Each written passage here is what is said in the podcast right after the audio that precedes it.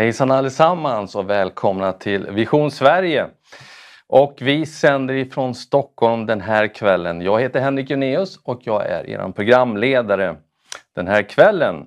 Vi befinner oss, jag tror faktiskt att vi har passerat hälften av dagarna på våran fantastiska konferens Frihet har ett namn. Där vi under 40 dagar får predika evangeliet ut över satellit, över TV, direkt hem till det svenska folket.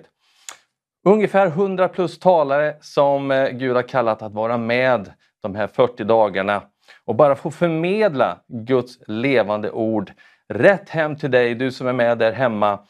Eh, för att Gud han älskar dig och genom hans godhet så sträcker han sig ut just till dig, just till er där hemma ikväll. Och vi är så glada att just ni är med oss. Och som sagt, vi har fortfarande, ja, vi har passerat lite mer än hälften, det är många kvällar kvar där ni kan eh, sätta på TVn eller datorn eller mobiltelefonen och vara med och lyssna till Guds ord. Guds ord som är levande och verksamt, säger Bibeln. Och Guds ord som eh, talades både till Moses och till Jesaja och till de olika profeterna och eh, genom Guds son Jesus. Det är samma ord som är levande idag. Det är samma ord som är verksamt idag. Och det ordet är också verksamt ikväll. Och jag önskar bara att du ska, där hemma ska ha en förväntan, att du är med och, och, och förväntar dig någonting den här kvällen. Att, att Gud ska tala till just dig. Att du ska bli förändrad och få uppleva Jesus på insidan den här kvällen. Och det underbara är att jag är inte ensam här i studion utan jag har lite olika talare med mig ikväll. Det var annonserat att eh, Tobias och eh, Reddy Manhed skulle vara med oss ikväll men de har tyvärr fått ett förhinder så de är inte med oss. Men vi har andra underbara talare som är med oss ikväll och bland annat ska ni få lyssna till Jonathan Vedin. Vi har Reza Safa med oss på videolänk ifrån Los Angeles, USA. Och vi har också våran eminente eh, vän och broder och kollega här på Television Sverige, Lasse Pettersson, som kommer in under kvällen och predikar och förmedlar ett levande ord just till dig. Eh, vi ska strax gå till en sång. Jag ska inte hålla tillbaka det programmet utan vi ska gå till en sång. Och när vi kommer tillbaka så ska vi ha ett kort samtal med Marco Strömberg. Han befinner sig på någon plats någonstans som han ska informera oss om. Så gå ingenstans så är vi strax tillbaka. I Gamla testamentet så kallade Gud Nehemja och folket till att bygga upp Jerusalems fallna murar. Under 52 dagar byggde man tills hela muren fogades samman för att folket arbetade helhjärtat. I Nya testamentet är Guds folk kallade till att förmedla Guds nåd och frälsning till världen. Och tillsammans med Vision Sverige kan du vara med att förmedla just detta budskap. Genom våra program, livesändningar, bibelstudium och humanitära hjälpinsatser via satellit, kabel-tv, social media, livesändningar sju dagar i veckan från tre studios, Stockholm, Norrköping och Göteborg, så förmedlar vi nåd och frälsning till Sverige. Vi bygger inte med fysiska stenar som Nehemja och folket gjorde, utan med levande stenar där varje troende är en levande sten. När vi alla är med och bygger helhjärtat på Vision Sveriges ekonomiska mur så fogas den samman till att utföra Herrens kallelse. Med tusen stenar i april för 500 kronor per sten kan vi tillsammans dela budskapet om Jesus till vårt land och värld.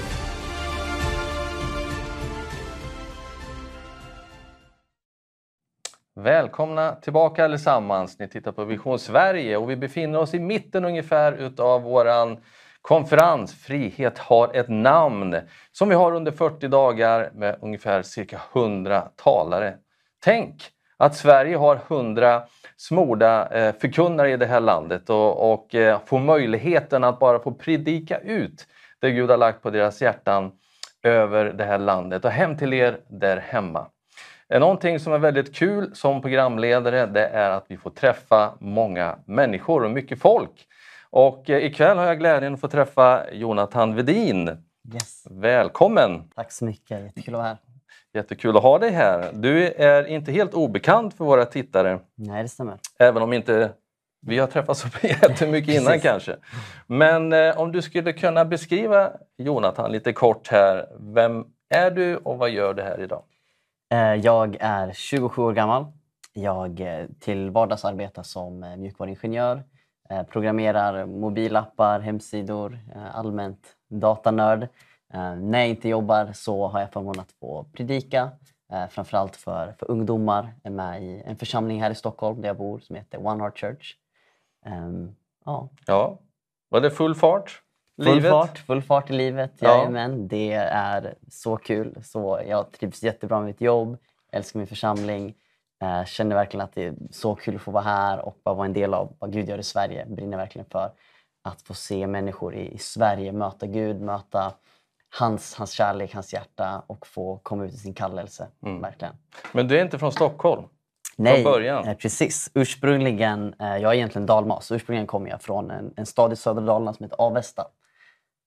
Det har man precis. inte hört talas om. Jag, jag, tror inte jag varit där, men jag har hört talas Nej, om Avesta. Du har säkert åkt igenom det. Det brukar vara ja, så. När man åker till fjällen kanske? Ja, exakt. Fjällen eller om du firar midsommar i Leksand. Då brukar man åka genom Avesta. Mm. Jonathan, är du uppfödd eller uppvuxen i en kristen familj? Ja, precis. Absolut. Jag är uppvuxen i en, i en familj som, som älskar Gud. Och, eh, mina morföräldrar och farföräldrar var riktiga bedjare, verkligen bedjare som fick växa upp i en, i en familj och en släkt som verkligen tror på, på bönens kraft. Um, så att det är jag oerhört tacksam för. Det är verkligen anledning till att jag fick också bli introducerad för Jesus. Mm. När ungefär i livet mötte du Gud? Alltså man lever lite grann mm. på föräldrarnas eh, eh, tro i början. Eh, det gjorde jag i alla fall tills mm. man kom till den här punkten att ja, men Jesus han är ju på riktigt. Jag ser ja. det hos mina föräldrar. Ja. Eh, när, när kom det för dig?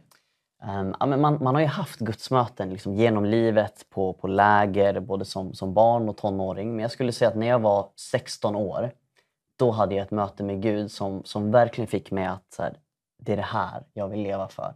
Det här är verkligen mitt beslut. Jag vill verkligen följa Jesus. Det är inte bara familjens tro eller släktens tro utan det här. Eh, jag har fått möta Jesus. Han har gjort skillnad i mitt liv och, och jag vill följa honom. Mm. Och kallelsen, eh, när när började du känna att Gud liksom började dra i dig, att han ville använda dig? Eh, nej men det var nog kort därefter. Jag, jag hade förmånen att, att få en, en, mentor som, som lärde mig att be och introducerade mig för den helige Ande och eh, ledde mig in i Andens dop och fick, fick komma ut i gåvorna och tala i tungor. Och, eh, och han, han såg någonting i mig och såg eh, en gåva att få, få tala och predika och han gav mig utrymme i, i hemgrupper och bönegrupper att få börja undervisa redan som 16-17-åring. Mm. Eh, till slut började min ungdomspastor släppa fram mig på, på fredagskvällar och och min församling stod bakom mig och släppte upp mig redan som 18-åring och predika på söndagar. Mm. Så att det har verkligen varit på grund av fantastiska människor som har vågat tro och släppa fram unga oerfarna människor mm. som jag har fått, fått hitta den kallelsen. Mm. Eh, det är väldigt mycket prat om, om eh, temperatur nu i Europa. Det är 45 grader hit och 47 grader dit. Och, och eh, men du som förkunnare och aktiv i den kristna tron, hur, hur kände du att temperaturen är i Sverige när det gäller Jesus och när det gäller andliga frågor? Um, nej men det, det, är en, det är en hög temperatur. Jag, jag slås alltid över hur mycket Gud gör som vi kanske inte ser. Jag älskar att få komma till lite mindre sammanhang, liksom i lokala församlingar i mindre städer. Och städer man kanske aldrig har hört om eller byar man inte har hört om eller vet någonting om och bara få höra den väckelsehistoria som finns där. Men också se ungdomsgrupper där liksom 16-åringar är brinnande för Gud och tar med klasskompisar till kyrkan. Eh, så att jag slås alltid av att Gud gör så mycket mer än vad man kanske ser i den stora nationella bilden eller mediebilden. Mm. Eh, så det är jag väldigt uppmuntrad av. Ja, man önskar ju på något sätt att media, det är ju oftast när man tittar i alla fall på på nyheter och sånt så är det inte alltid de mest positiva nyheterna. Men tänk om det bara fanns, som precis som Vision Sverige, det är ändå vår längtan att, att kunna presentera det som du har fått uppleva, det du, Gud har lagt på ditt hjärta. Eh, om du bara skulle kunna nämna lite kort eh, för våra tittare vad Gud har lagt på ditt hjärta inför kvällen. Mm, jag ska inte avslöja hela predikan, men, men jag vill tala om att det finns frihet i din kallelse. Eh, vill, vill verkligen bara få, få lägga en grund och tala om vad, vad är kallelse. Det, är ett- sånt klassiskt, klyschigt, kristet ord vi, vi använder så mycket. Men vad betyder egentligen kallelse? Vad är kallelse? Vad innebär att vi, vi är kallade? Men framförallt bara få, få förlösa friheten som finns i kallelsen. Mm, yes. Underbart. Vi ser fram emot att eh, lyssna till dig. Och eh, jag är övertygad om att eh, den helige Ande är med dig och kommer leda dig och, och eh, vi kommer få bli berörda utav vad han vill säga till oss. Mm. Vi skulle haft eh, Marco Strömberg som jag nämnde innan här på ett videosamtal men vi har inte fått den länken riktigt att fungera ännu. Men vi återkommer med Marco eh, om en liten stund. Men nu går vi till en sång och så är vi strax tillbaka med Jonathan, så gå ingenstans. Då kör vi igång med kvällens första undervisningspass. Så kul att du är med oss. Hoppas du sitter bekvämt hemma om du gör det eller om du är kanske ute och joggar, lyssnar på det här nu. Men bara så kul att, att du är här. Du kanske lys- lyssnar på det här i, i efterhand. Oavsett vart du är, vem du än är, vad du än tror på så vill jag bara säga att Gud har ett, ett ord för dig. Jag tror han vill tala till dig, han vill möta dig, han vill fylla dig. Han, han älskar dig så mycket. Eh, och som jag nämnde tidigare, jag vill eh, ikväll predika eh, om just att det finns frihet i din kallelse. Eh, och precis som många, många här, att, att vi är uppvuxna i kyrkan troligtvis. Vi har varit i en kristen kultur, en kontext i, i en lång tid och, och ordet kallelse används så mycket. Och, och Det kan bli nästan lite klyschigt, lite kristianesiskt nästan. Eh, men vad, vad betyder egentligen kallelse? Jo, jag vill försöka på något sätt ge en liten definition av, um, av vad, vad kallelsen egentligen är, vad den innebär. Men, men framför allt så tror jag den helige Ande vill fylla dig och förlösa den friheten. Den friheten som finns i kallelse från Gud. Eh, därför För Gud är god, Gud är kärlek, Gud är allsmäktig. När han, när han väljer att skapa dig och mig så skapar inte han oss utifrån något slags kosmiskt behov. Det var inte så att Gud var, var ensam uppe i himlen, att han hade tråkigt och tänkte och jag borde nog eh, skapa ett, en, lite människor som kan sjunga uppmuntrande sånger till mig eller som kan ha en organisation där de eh, träffas en gång i veckan och uppmuntrar mig. Utan nej, den Gud, den Gud vi tror på, den Gud vi predikar, den Gud vi älskar, den Gud vi tillber. Han är helig, han är allsmäktig, han är perfekt. Det finns inga behov i Gud. Gud behöver ingenting alls. Gud behöver inte vår lovsång. Gud behöver inte vår tjänst. Gud behöver inte vår kärlek. Utan när Gud skapar oss så är det för att han är kärlek. Han är villkorslös, ständigt utgivande kärlek. Och han skapar dig och mig för att han älskar oss, för att han är pappa. Och när han, när han skapar oss så lägger han ner en, en tanke med våra liv, en plan med våra liv, en, en kallelse om, om du så vill.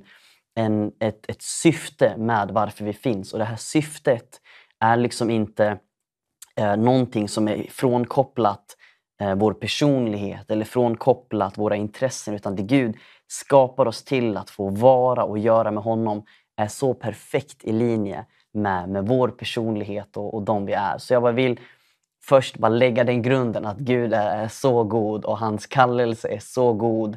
Den är inte alltid enkel, den är inte alltid rolig men Guds kallelse i grunden är god. Men okej, okay, kallelse. Vad, vad, vad betyder kallelse? Jag vet inte hur det är för dig, men, men för mig när jag har liksom reflekterat över ordet kallelse så har jag ofta tänkt att så, ja, men, kallelse, det måste väl vara typ ett jobb som Gud har tänkt för mig. Så att när jag var yngre tänkte jag ofta, okej okay, Gud, vad har du kallat mig till? Vad är det för jobb du har tänkt att jag ska ha? Därför att kallelse och jobb tänkte jag var synonymt. Liksom. Att en del var kallade att vara pastor, en del var kallade att vara predikanter, en del var kallade att kanske vara lärare, att vara ingenjörer, att bli föräldrar eller liksom att, att, att göra olika saker, ofta yrken. Och, och problemet lite när man, när man har det här tankesättet kring att, att kallelsen är ett jobb, det är att vi som som svenskar som har vuxit upp liksom i ett industriellt samhälle. Vi har lite det här 9 till 5 tankesättet med, med kallelsen. Att okay, om nu kallelsen är ett jobb, då är det som att jag liksom går till mitt jobb, stämplar in, liksom, stämplar in i min kallelse eh, för att Gud ska bli nöjd, för att jag ska behaga min, min Herre, behaga min, min chef Gud. Liksom. Så jag stämplar in min kallelse, jag går till mitt jobb, är där liksom 8-9 på morgonen, jobbar till eh, fyra, fem och sen stämplar jag ut och då har jag liksom gjort min kallelse, jag har gjort min tjänst för Gud för dagen. Så nu kan jag ta ett steg tillbaka, nu kan jag vila, nu har jag liksom betalat min skuld gentemot min Herre och nu kan jag ta det lite ledigt. Nu är inte Gud så intresserad av vad jag gör utan Gud bryr sig bara om min kallelse, alltså när jag är på jobbet eller såklart kallelsen att gå till kyrkan att eh, jag stämplar in söndag klockan 11, stämplar in på gudstjänst, lever i min kallelse för Gud har kallat mig att gå till kyrkan. Jag är där och, och läser min bibel och sjunger sångerna och lyssnar på ordet. Dricker mitt kyrkkaffe och fikar och pratar med, med församlingsmedlemmarna. Och sen klockan ett, då stämplar jag ut från min kallelse och så går jag hem. Och nu kan jag göra vad jag vill. Nu bryr sig Gud inte jättemycket om mig därför att hans kallelse är bara jobbet eller gå till kyrkan. Men så här tror jag verkligen inte att, att det är. Jag tror att det här är en helt fel bild. Jag tror att det här är vi som kanske svenskar eller västerlänningar har tagit vårt synsätt på eh, karriär eller liksom ett, ett liv när vi snackar om work-life balance. Eh, och vi har tagit det perspektivet och lagt det på vad Bibeln talar om, om kallelse. Eh, jag skulle faktiskt vilja föreslå att kallelsen är mycket mer holistisk. Jag skulle faktiskt vilja säga så att kallelsen är inte någonting du gör, utan kallelsen, det är vem du är. Kallelsen är inte ett vad, kallelsen är ett vem. Därför den du är, den Gud har skapat dig till, den tanke Gud hade med dig, den intention Gud hade med dig när han skapade dig, det är din kallelse. Kallelsen är inte ett jobb som du kommer hitta. Det är inte så att Gud har bestämt ett jobb för dig och när du hittar det jobbet, då kommer du in i en kallelse. Därför problemet om du och jag tänker att Gud har liksom ett specifikt jobb eller en specifik stad jag ska bo i eller en specifik partner jag ska gifta mig med eller en specifik församling jag ska vara med i och jag måste hitta just det jobbet, den församlingen, den staden. Det är att vi kommer försöka leva våra liv och på något sätt försöka passa in i boxen av okej, okay, Gud har kallat mig att bli en eh, lärare. Ja, men då måste jag komma in i boxen och passa in i det. Men, men jag tror att det är helt fel perspektiv. Frågan är inte vad du ska göra. Frågan är, vem är du? Vem har Gud skapat dig till? Vad har Gud lagt ner i ditt liv? Och när du och jag får inse mer vilka vi är, vilka han har skapat oss till, då kommer jobb och vilken stad vi ska bo, vilken partner vi ska gifta oss med, eller vilken församling vi ska vara med i. Då kommer det komma sen. Det är inte du som ska passa in i ditt jobb, det är jobbet som ska passa in i dig. Ehm, den, den stad du bor i. Det finns hundra städer du skulle kunna bo i. Det finns hundra olika jobb du skulle kunna ha som är fullständigt i linje med din kallelse. Så jag vill bara förlösa en, en frihet och, och få bryta stress och press kring att du måste hitta just det där jobbet. Därför Gud har så många saker för dig. Frågan är inte vad du ska göra, frågan är vem du är. Och när du och jag får förstå vilka vi är, då kommer karriär och allt det här liksom få lösa sig. Jag skulle faktiskt vilja, vilja säga så här äh, att kallelsen är lite som ett, som ett träd. Se på dig själv äh, och säg till dig själv, du är ett träd. Det kanske låter lite, lite konstigt, lite löjligt. Men, men föreställ dig då att du är det här trädet. Äh, det här trädet representerar din kallelse. Du är, liksom, du är din kallelse. Ett träd, ett fruktträd i alla fall, är ju skapat för att bära frukt. Eh, och, och, frukten av, av ett äppelträd är givetvis äpplen. Frukten av ditt och mitt liv kan ju vara massa olika saker. Det kan vara människors frälsning. Eh, om du är en lärare kan det vara att folk får lära sig läsa. Eh, unga människor får inse sitt värde. Om du är en läkare kan det vara att folk ska få bli friska, helade, upprättade. Eh, du är kallad att vara pastor och predika. Liksom att folk får ta emot ordet, möta Gud. Liksom, det här är ju frukten av våra liv, frukten av vår kallelse. Men jag tror att väldigt ofta i livet så tror vi att det är just frukten som är kallelsen. Men nej, kallelsen är trädet. Du är kallelsen, du är trädet. Frukten av din kallelse, folk kommer bli frälsta, folk kommer bli helade, berörda. Folk kommer lära sig läsa. Folk kommer bli friska i sina kroppar. Eh, folk kommer bli underhållna. Folk kommer bli inspirerade. Eh, folk kommer bli glada. Det finns massa fantastiska frukter som kommer komma av vårt liv. Men de här frukterna är inte kallelsen. Det här är resultatet, bieffekten av kallelsen. Eh, och jag tror att jag tror att om vi, om vi lever i ett liv där vi tror att just det är de här frukten, vi ska producera frukt och vi ska liksom komma med resultat hela tiden.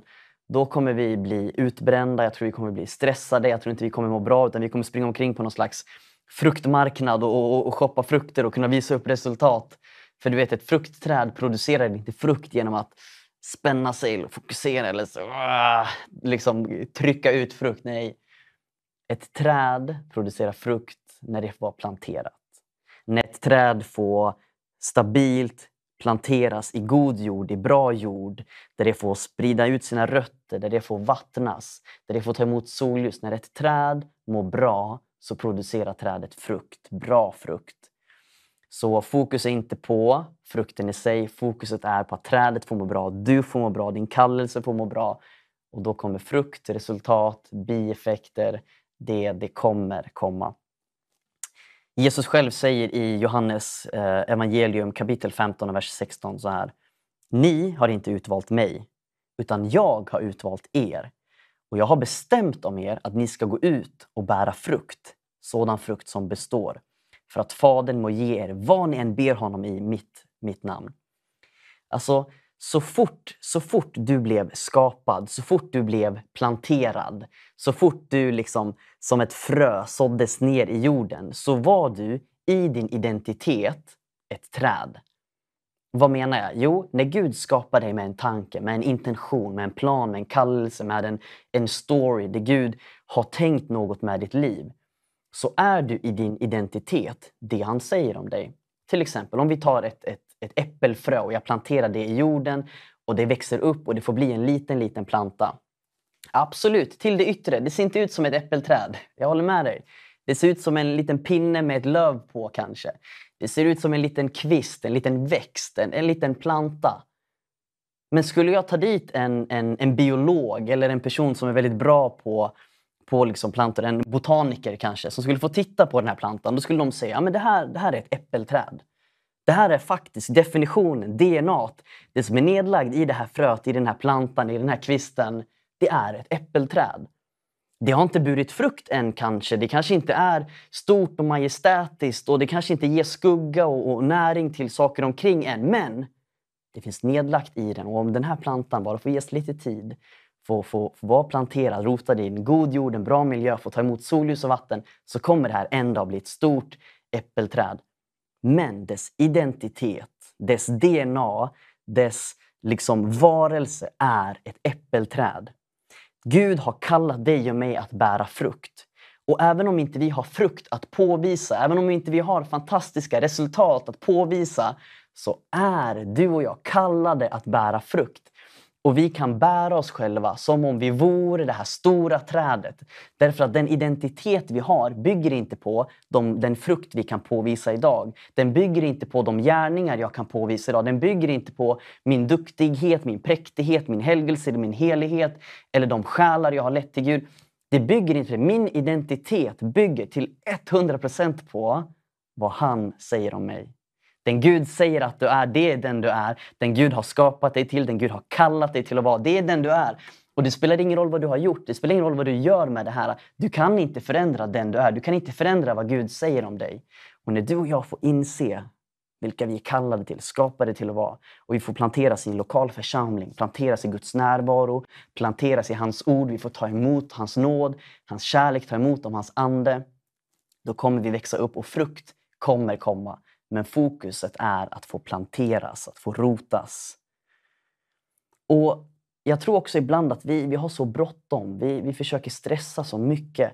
Men eh, jag vill att vi ska göra ett bibelstudium. Jag vill ta in dig på kanske världens snabbaste, mest effektiva bibelstudium. Här ikväll på Vision Sverige ska vi slå världsrekord i det snabbaste bibelstudiumet någonsin.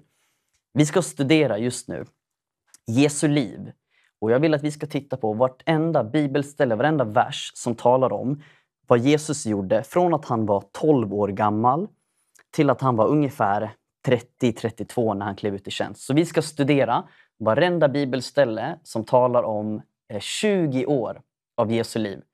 Jag vet inte vad du tänker, men jag tänker så Jesus han, han är ju en fantastisk förebild. Det här är Gud, Gud själv, Guds son. Han är liksom Gud inkarnerad i människa. Okej, okay, det här borde vara en förebild. Hur levde Jesus sitt liv? Hur maximerade han sin tid på jorden? Hur var Jesus effektiv? Eller hur gjorde han livet för att växa och få gå i sin kallelse? För att är det någon i Bibeln som har en tydlig kallelse så är det Jesus. Vi har liksom Gamla testamentet fullt med profetior och ord om Messias, den smorde, den utlovade kungen, fridsförsten som ska komma och, och, och frälsa folket från sina synder. Det finns en tydlig plan med Jesu liv, det finns en tydlig kallelse med hans liv. Okej, låt oss studera. Och Det visar sig att det finns faktiskt bara en enda vers i hela Bibeln som talar om vad Jesus gjorde under de här 20 åren. Från att han var 12 till ungefär 30. Och det är i Lukas eh, kapitel 2 och vers 52. Och då står det så här. Och Jesus, han växte till i vishet, i ålder och välbehag inför Gud och människor. Alltså 20 år av Jesu liv. Det enda vi vet att han gjorde, det är att Jesus växte till i vishet, i ålder och välbehag inför Gud och människor. Och, och, Rent teologiskt fattar inte jag hur, hur, Jesus som Gud själv kan växa till i, i vishet och välbehag inför Gud. Men om Jesus behöver ta 20 år av sitt liv att få växa till i vishet, i ålder och välbehag inför Gud. Troligtvis kan det vara bra för dig och mig som inte är Gud, som inte är Guds son, som inte är Messias. Att kanske få växa till i vishet, i ålder och välbehag inför Gud att få ta vår tid, att rotas, planteras, att inte stressa. Att det handlar inte om att producera resultat nu, nu, nu eller imorgon eller nästa vecka eller inom ett år ska jag göra de här sakerna. Utan att faktiskt bara få rotas i hans närvaro, i hans kärlek, i hans församling, i hans ord och få växa. Därför att om Jesus behöver växa, då behöver du också göra det. Därför jag tror att Jesu liv, och det här är jätteviktigt, Jesu liv Eh, liksom, och Jesu kallelse var inte bara hans viktiga predikningar. Det var inte bara korset, eller uppståndelsen eller miraklerna han gjorde. Nej, Jesu kallelse var från att han föddes till att han dog och uppstod. Alltså Jesu kallelse, det var liksom inte att Jesus var liksom, de här 20 åren av Jesu liv var bara slöseri med tid eller oviktiga. Och att Gud bara bryr sig om de tre och ett halvt år han hade ute i tjänst när han gjorde mirakler och predikade. Och absolut, det, när vi läser Bibeln så ser vi framförallt den delen därför att den är viktig att dokumentera. Men jag tror det är jätteviktigt att du och jag förstår att Jesus tog liksom 20 år på sig att få växa till i vishet, ålder och välbehag inför Gud. Och jag tror att när du och jag förstår att vår kallelse är inte bara den här grandiösa tiden när vi är på toppen av vår karriär som 50-åringar eller när vi blir gifta eller när vi får barn eller när vi planterar den här församlingen eller när vårt eh, företag omsätter en viss summa pengar eller när jag blir klar med min utbildning eller när jag, när, när någonting där framme. Nej, vår kallelse har börjat. Från att du och jag föddes så var vi i Guds kallelse. Vi var i Guds plan, i hans timing. Det finns inte en dag som är oviktig för Gud. Vårt liv, vår kallelse, det är en story, det är en berättelse. Du kanske är inne i liksom kapitel 3 i en, i en bok som är, finns 20 kapitel.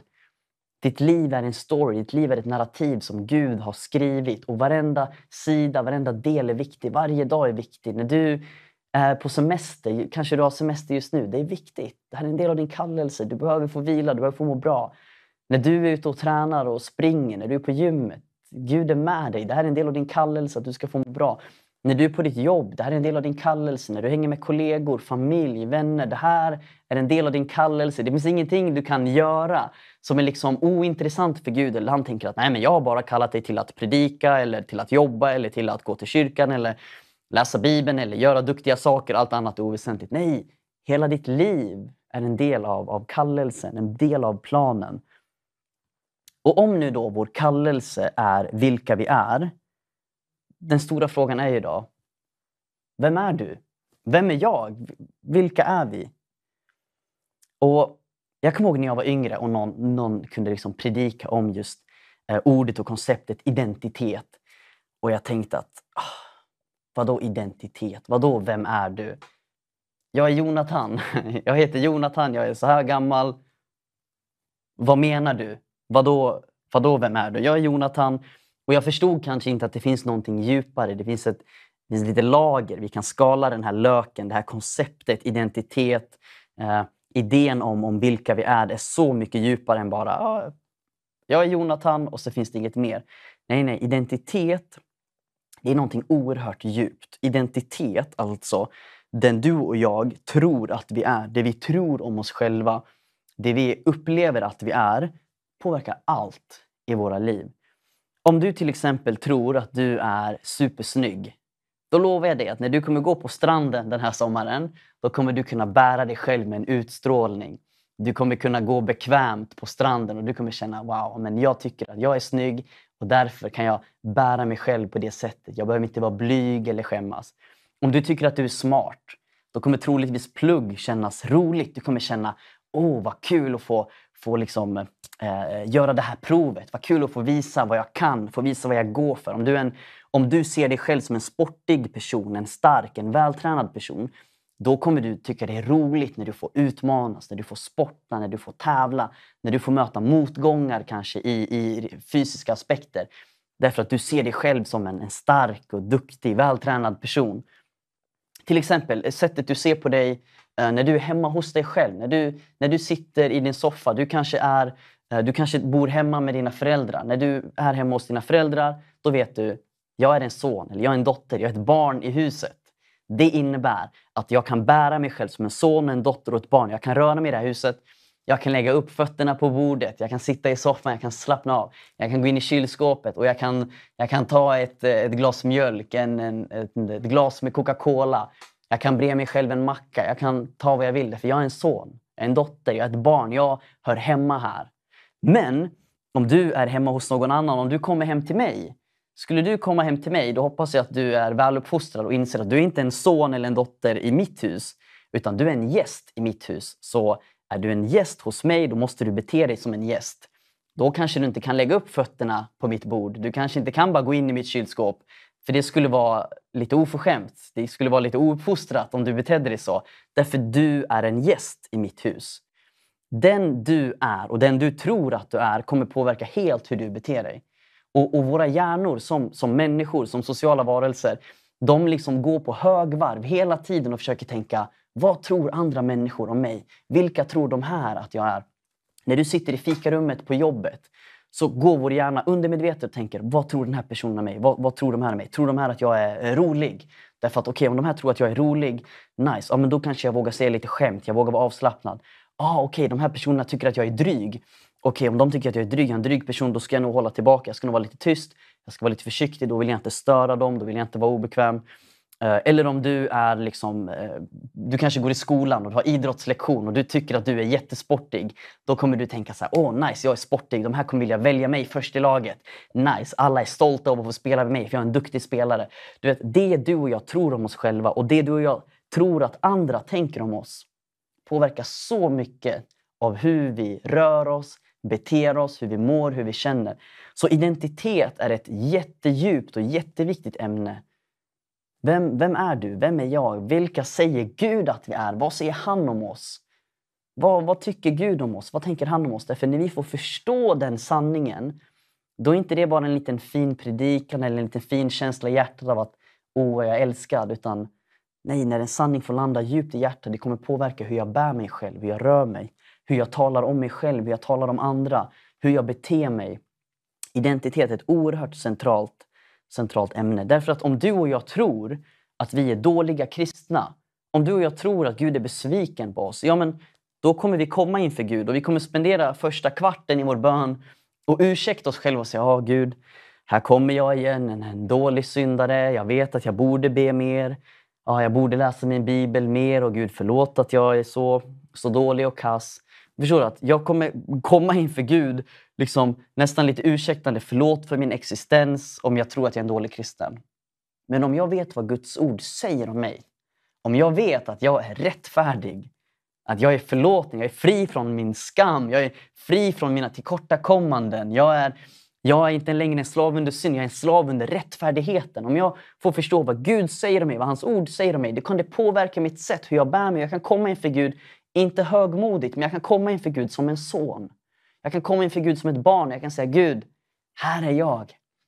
Här är jag, din älskade son. Här är jag, din, din tjänare, din vän. Inte för att jag har jobbat mig till det, inte för att jag har förtjänat det, inte på grund av mina gärningar, men på grund av din nåd, på grund av din kallelse, på grund av ditt ord kan jag komma inför dig med gott samvete. Jag kan frimodigt träda inför Gud.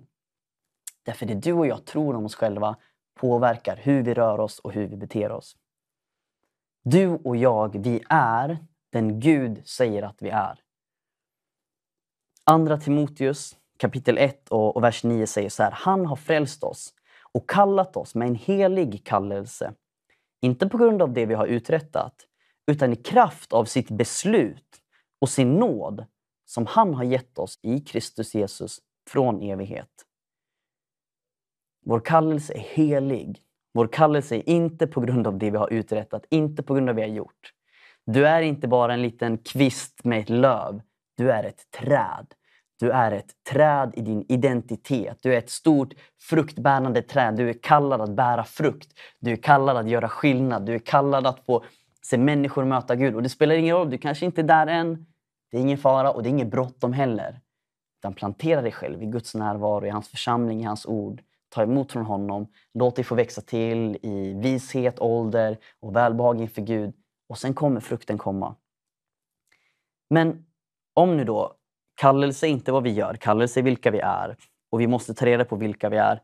Hur kan vi då lära känna oss själva? Jo, jag tror så här. En, en, en lögn jag har haft mycket i mitt liv och, och jag, jag, tror absolut du kan relatera med mig.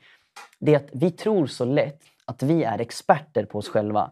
Vi tänker att här, men jag har sett varenda tanke jag har tänkt. Jag har sett varenda gärning jag har gjort. Jag har sett exakt hur Jonathan agerar i varenda situation av Jonathans liv. Jag har sett allt. Jag vet allt om Jonathan. Och då är det så lätt att vi tror att ja, men jag vet allt om mig själv. Jag vet precis vem jag är. Jag vet precis vad jag är kapabel till eller bär på. Problemet är att jag definierar mig själv då utifrån min historia. Jag definierar mig själv kanske av de första tre kapitlen i boken om mig. När det finns kapitel 20 eller 30 men du och jag är inte definitionen av liksom vår historia. Summan av våra historiska gärningar är inte de vi är, utan vi är den Gud säger att vi är. Vi är den story han har skrivit om oss, den intention han har om oss. Och Jag tror att vi behöver liksom inse att vi har inte ens skrapat på ytan av vilka vi är. Du är inte ens i närheten av att förstå vem du är. Du har inte ens lite börjat förstå vad du bär på och vad som är nedlagt i dig. Så om du tror att du vet precis vem du är, om du tror att du har full koll på vem du är, för du har sett varenda handling och tanke du någonsin tänkt eller gjort. Jag lovar dig, det finns så mycket mer nedlagt i dig. Det finns så mycket mer djup i dig, så mycket mer kallelse, så mycket mer av Guds gåvor och smörjelse och kraft finns nedlagt i dig och du har inte ens börjat skrapa ytan på allt vad som finns i dig. Därför att du är en fantastisk person som du behöver lära känna. Och du behöver bli vän med dig själv. Jag tror så många av oss här i, i världen och framförallt i Sverige, vi behöver bli vän med oss själva. På samma sätt som, som vi har andra människor, vänner, som vi behöver lära känna och vi tar tid med andra människor och vi, vi älskar dem och vi ger dem respekt och vi ger dem tid och uppmärksamhet. Vi ger dem nåd och förlåtelse. Vi tror gott om andra människor och vi lär känna dem och bygger vänskap med dem. Jag tror på samma sätt behöver vi börja se på oss själva att vi är personer som vi inte känner helt och fullt, utan det finns djupare saker. Till exempel om du aldrig har smakat en maträtt, säg att du aldrig har provat på sushi förut. Du kan liksom inte bestämma dig för innan du har provat den här sushin om du kommer tycka om det eller inte. Utan du kommer få göra en erfarenhet, du kommer få prova den här sushibiten och i stunden kommer du inse och du kommer få lära känna dig själv om du tycker om sushi eller inte. Om du aldrig har predikat förut, om du aldrig har undervisat förut, om du aldrig har spelat en viss sport förut, om du aldrig hoppat fallskärm förut, om du aldrig har eh, haft barn förut eller whatever. Om du aldrig har gjort en sak förut, då vet du troligtvis inte om du tycker om det eller inte. Du vet inte om du blir glad av att göra om du blir ledsen, om du blir stressad, om det ger dig energi eller om det tar energi från dig. Det finns jättemycket saker vi inte vet, men när vi får testa saker i livet så får vi inse att aha, Och det här visste jag inte om mig själv. Oj, jag tycker tydligen det är jätteroligt att spela den här sporten. Eller åh vad kul, jag var med och provade att tjäna i söndagsskolan den här söndagen. Vad kul att få jobba med barn. Alltså jag bara känner när jag får hjälpa barn, det är bara någonting som händer i mitt hjärta. Jag bara märker, jag, jag, jag kommer till liv på något sätt. Jag bara, det är som en eld som tänds i mitt hjärta när jag får jobba med barn. Men om vi aldrig har testat det så får vi inte inse det. Om vi inte förstår att vi är personer som är fantastiska och som är djupare än vad vi tror. Och vi är personer som är värdiga att lära känna. Då kommer vi aldrig se det här. Men när du och jag förstår att det finns så mycket mer nedlagt i oss som vi inte känner till än. Och vi faktiskt ger oss själva tid och nåd och kärlek och uppmärksamhet. Att bygga en vänskap med oss själva. Att ge oss tid att få testa på olika saker i livet. Att, att prova tjäna i olika team i församlingen. Att få kliva ur vår bekvämlighetszon och göra olika saker. Vi får lära känna oss själva. Se vad vi tycker om, se vad vi gillar, vad vi inte gillar, vad vi mår bra av, vad vi inte mår bra av. Vad som ger energi, vad som stjäl energi. I den processen så får vi lära känna oss själva och vi förstår mer vilka vi är. Och när vi förstår mer vilka vi är, då förstår vi också lite mer vad Gud har kallat oss till och vi kan få hitta den plats, den kallelse, den jord som Gud vill plantera oss i. Och Jag tror också det är superviktigt att vi får omge oss av människor som, som, som, som tror att Gud kan tala. Att vi får leva i liv i det profetiska. Att vi får leva liv i en lokal församling där vi tror att Gud kan tala. Att han inte är tyst utan han har saker att säga om oss. Och att vi får ta emot profetiska ord. Att, att inte bara att vi får se liksom, vår historia, inte bara att vi får se våra, liksom, vad vi gör idag, utan att vi också får höra vad Gud säger om oss framöver. Jag tror det är så vitalt för en kristen att få leva i en, i en gemenskap, i Kristi kropp, där vi tillsammans får lyssna in Gud för varandra. Vi tillsammans får be för varandra, profetera över varandra. Och På så sätt kan vi få bygga en lite klarare bild om vilka vi är och vad Gud har kallat oss till, skapat oss till och vad han har tänkt med, med våra liv. Och Jag tror verkligen att, att just att få hitta det, vad får oss att komma till liv? Det är en, en sån, sån nyckel. Därför när du och jag får inse det, när vi får se det, då tror jag vi så mycket lättare kan få verkligen se att Guds kallelse är god för oss. Den är bra. Och, och, och hör mig nu, att så här, allt i kallelsen är inte jätteroligt. Det kanske låter som bara en happy clap i predikan, att allt är bra, livet är fantastiskt, inga problem. Det finns saker i vår kallelse och i livet som är jobbiga och som är tunga. Men, men på samma sätt som, som en, en fotbollsspelare i en match får gå in med inställningen, okej okay, nu ska jag spela match, jag ska möta de här motståndarna. Det kommer inte vara lätt, jag kommer få motstånd. Men, men spelaren blir inte besviken eller ledsen för att den får motstånd. Utan det är en tuff match, den får jobba hårt men, men den vet att hej, jag är kallad, jag är skapad till att få spela den här matchen, få möta de här motståndarna, få gå emot de här hindren. Det här är en del av planen. Så kan man bära med sig en, en frid, det är ingen ångestfylld smärta. Det blir en, en nästan rolig smärta. Och jag tror att på samma sätt, när du och jag får förstå att Gud har kallat oss till att få möta motgångar, inte ensamma utan tillsammans med honom, tillsammans med vänner, så kan vi få bära det på en, en, en helt annan känsla. Inte en ångestfylld smärta utan en trygg, en trygg smärta. Men hej, jag har, jag har stått och talat här väldigt länge och jag vill bara landa den här predikan, jag vill avsluta den här predikan eh, med att be. Och, och, jag vill framförallt be för dig som kanske ser på dig själv som att du bara är en, en pinne med ett löv på. Jag skulle vilja be för dig att, att du verkligen får se att du är ett träd. Du är ett träd, du är ett stort träd, ett mäktigt träd och du kommer bära frukt. Jag vill också be för dig som kanske inte är vän med dig själv. Du kanske behöver förlåta dig själv. Du kanske inte ser på dig själv som en fantastisk person som är värd att lära känna. Dig, dig vill jag be för. Um, jag vill också be för dig som kanske känner dig orolig att du har missat din kallelse.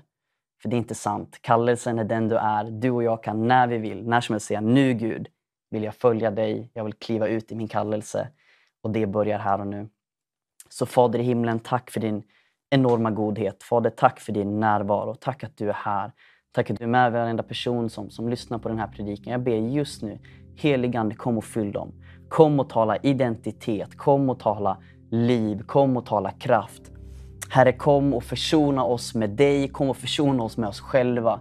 Hjälp oss att bli vän med dig Gud, men också få bli vänner med oss själva.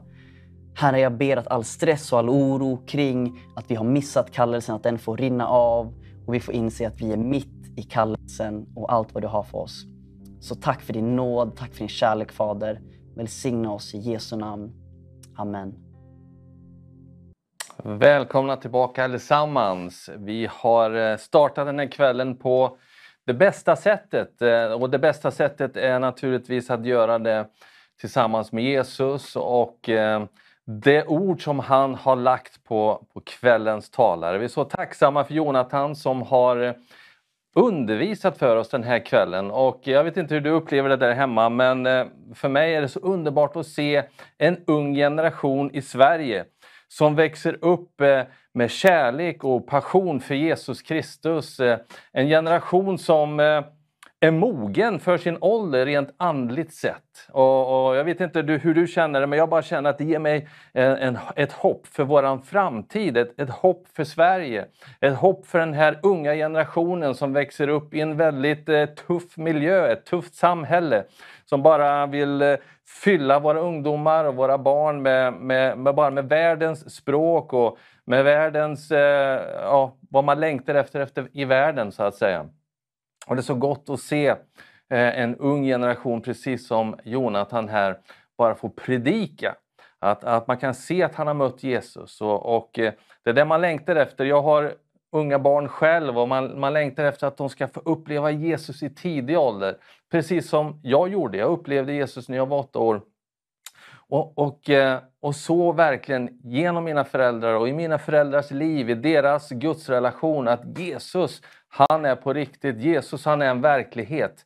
Det är inte bara något tomt prat, utan jag såg verkligen Jesus verklig eh, i tidig ålder. Och det har liksom beskyddat mig och bevarat mig genom hela min uppväxt eh, och fört mig in i en nära relation med Jesus.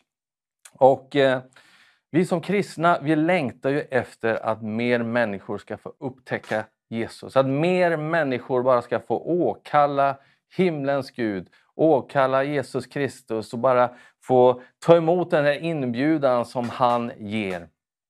Och för att göra det så måste vi på något sätt nå ut med evangeliet, nå ut med de glada, det glada budskapet, predika för människor runt omkring oss och till, till hela Sverige. Och eh, jag vill bara läsa ett bibelord här innan vi går vidare ikväll ifrån Romarbrevet kapitel 10. Eh, just det här att vi har en längtan som troende, vi har en längtan som kristna, att mer människor i det här landet ska åkalla Herren. Och det står så här, till var och en som åkallar just Herren, han skall bli frälst. Men hur skall de kunna åkalla den som de inte har kommit till tro på? Och hur ska de kunna tro på den som de inte har hört? Och hur ska de kunna höra om ingen predikar? Om hur, och hur skulle några kunna predika om de inte blev utsända? Det står skrivet, hur ljuvliga är inte stegen av dem som förkunnar det goda budskapet. Men alla ville inte lyda evangeliet. Jesaja säger, Herre, vem trodde vår predikan? Alltså kommer tron av predikan och predikan i kraft av Kristi ord. Och det här kan vi inte komma liksom bort ifrån. Tron kommer av predikan.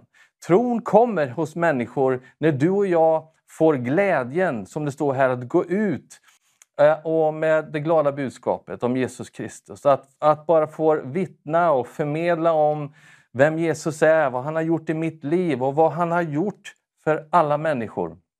Och få bjuda in dem i Guds godhet. För det är Guds godhet som sträcker sig ut till varje människa. Som eh, bara pekar på Guds kärlek och den kärleken är just Jesus Kristus.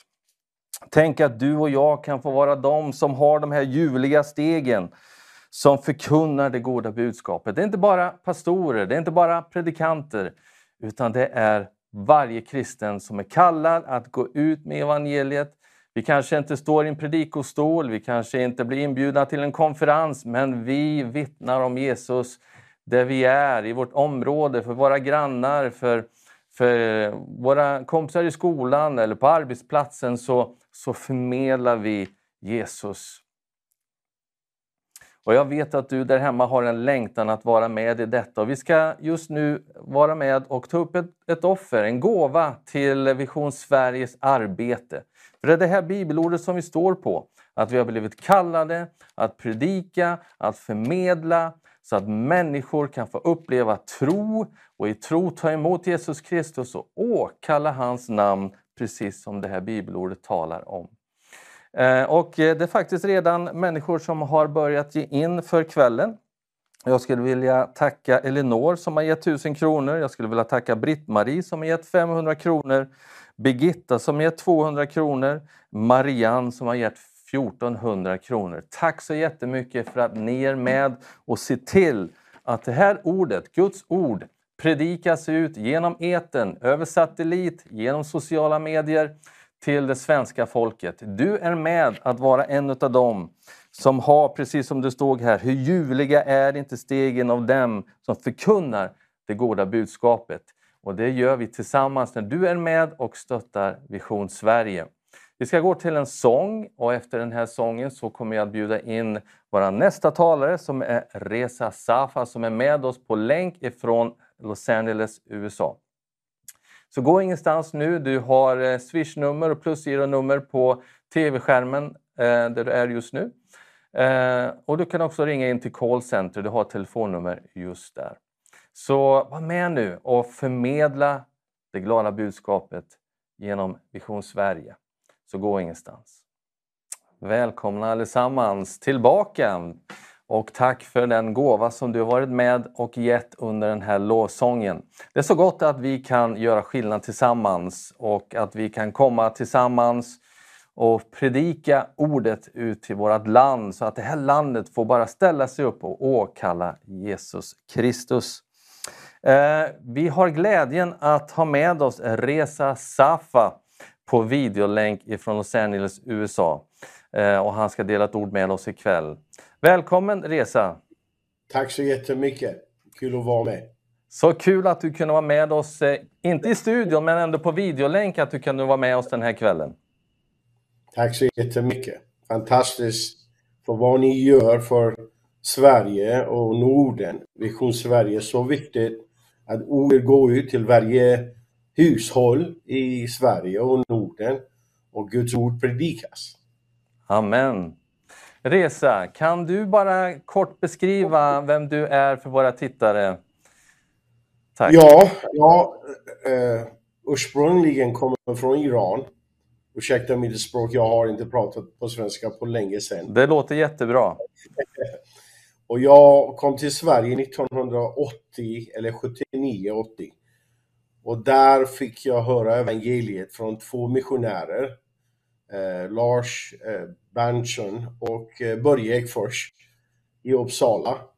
Eh, de var aktiva i Lutherkyrka där, Lutherkyrka, och där fick jag höra evangeliet och tyckte mycket om deras beteende och deras familj och de inbjöd mig hem och eh, de inbjöd på fika som var mycket gott.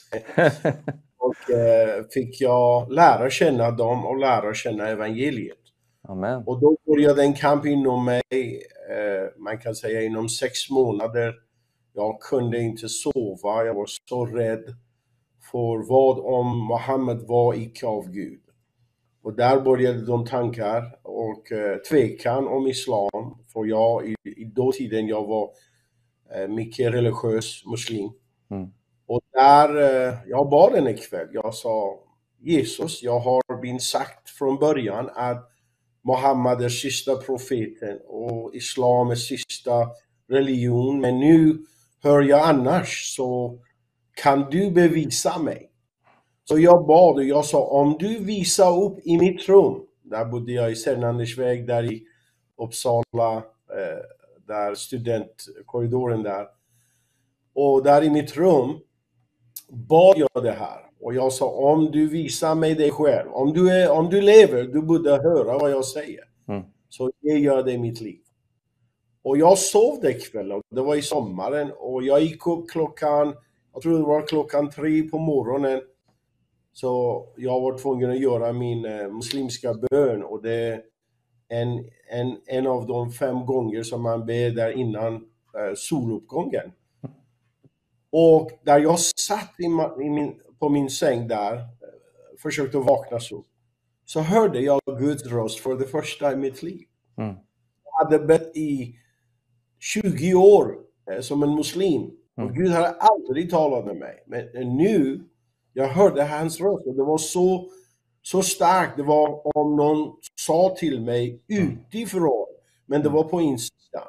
Mm. Han kallade mitt namn med perfekt, perfekt persisk eh, dialekt. Mm. Han sa till mig, Risa, du behöver inte bedja på det här sättet. Mm. Dina synder är dig förlåtna. Amen.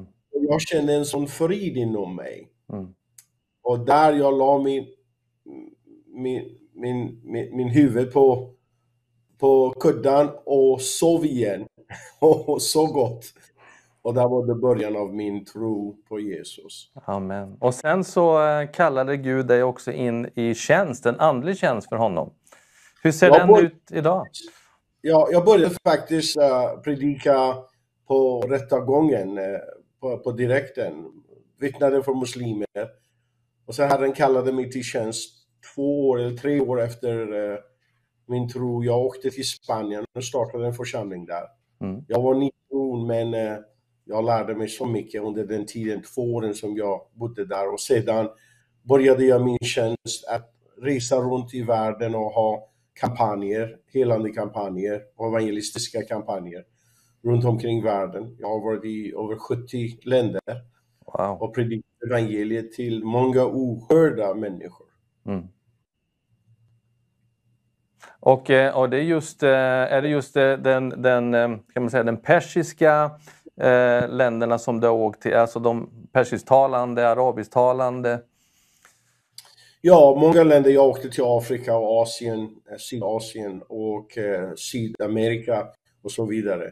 Mm. Men sedan 20, 2003 vi började sända eh, tv-sändningar genom satellit till Iran och Afghanistan och Mellanöstern. Mm. Och där började en fantastisk, eh, man kan säga, väckelse i Iran. Många, många tusen kom till tro. Många hundratusen kom till tro. Och det började i 2003. Och man kan säga att det var en väckelseande över Iran som många såg Herren antingen i personen eller i vision eller i drömmar. Mm. Och eh, massor med helande och mirakel som tecken och under som skedde Mm. under den tiden. Så det var ungefär en tio års väckelseande över Iran, man kan säga Amen. Mm. ande utgjutas över det hela landet. Mm. Och eh, nu är det att, nu vi sänder program 24-7 timmar eh, hela veckan. Vi sänder sändningar och bygger Kristi kropp i Iran nu för det är inte möjligt för dem att ha församlingar så all- allting är underjordiskt i Iran Mm. nu och Mm. Afghanistan. Men det är fortfarande eh, väckelse i Iran, är det inte det idag? Det är det, det är Mm. det. Det här vågen, den starka vågen, det har kanske man kan säga har kommit till slut på något sätt. Men fortfarande så många som kommer till tro. Mm. Men nu är det tiden för att bygga upp alla de nytroende som finns, kanske miljontals i Iran Mm. och i andra håll i Kurdistan. Jag har haft folk som ringer mig och säger hela byn i Kurdistan har kommit till tro. Och Wow. andra, andra platser i Iran. Mm.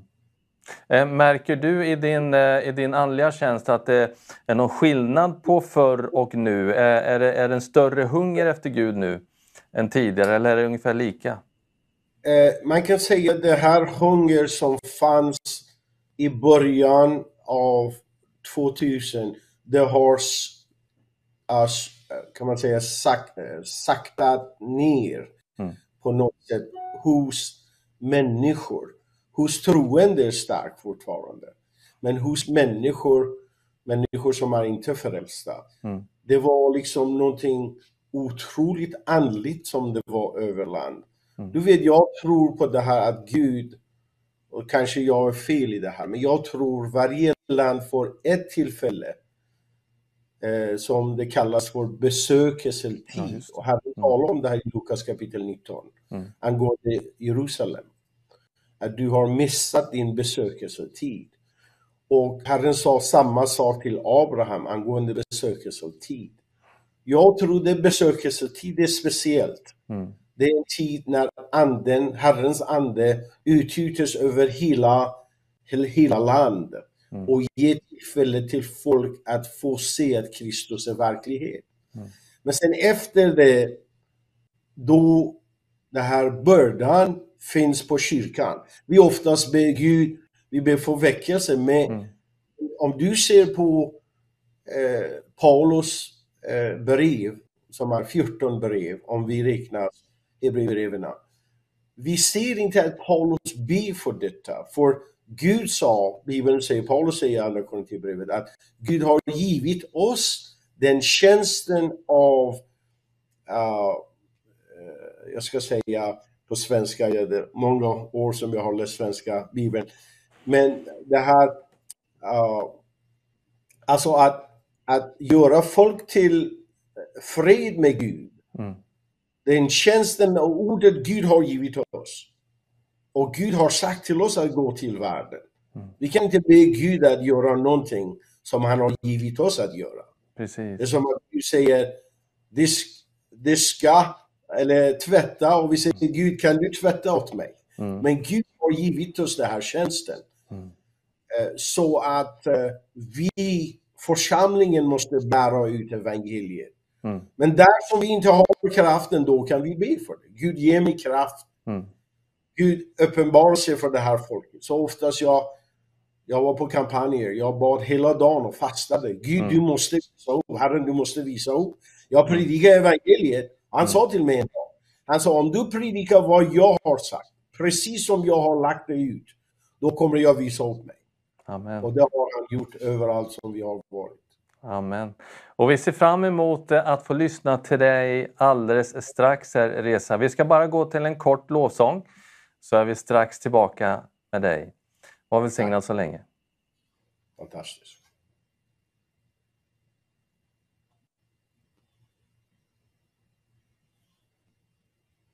Då går vi till en långsång.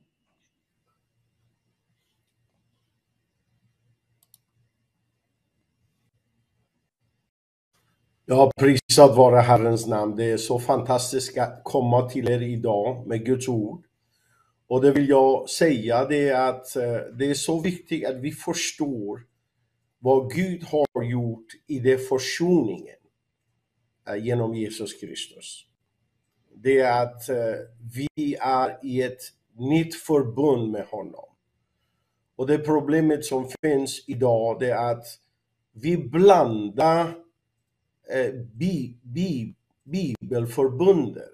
Vi blandar Gamla testamentet med Nya testamentet i det förbund och vi förstår inte vad vi gör genom att blanda lagen med nåden. Och där finns problemet i vårt budskap.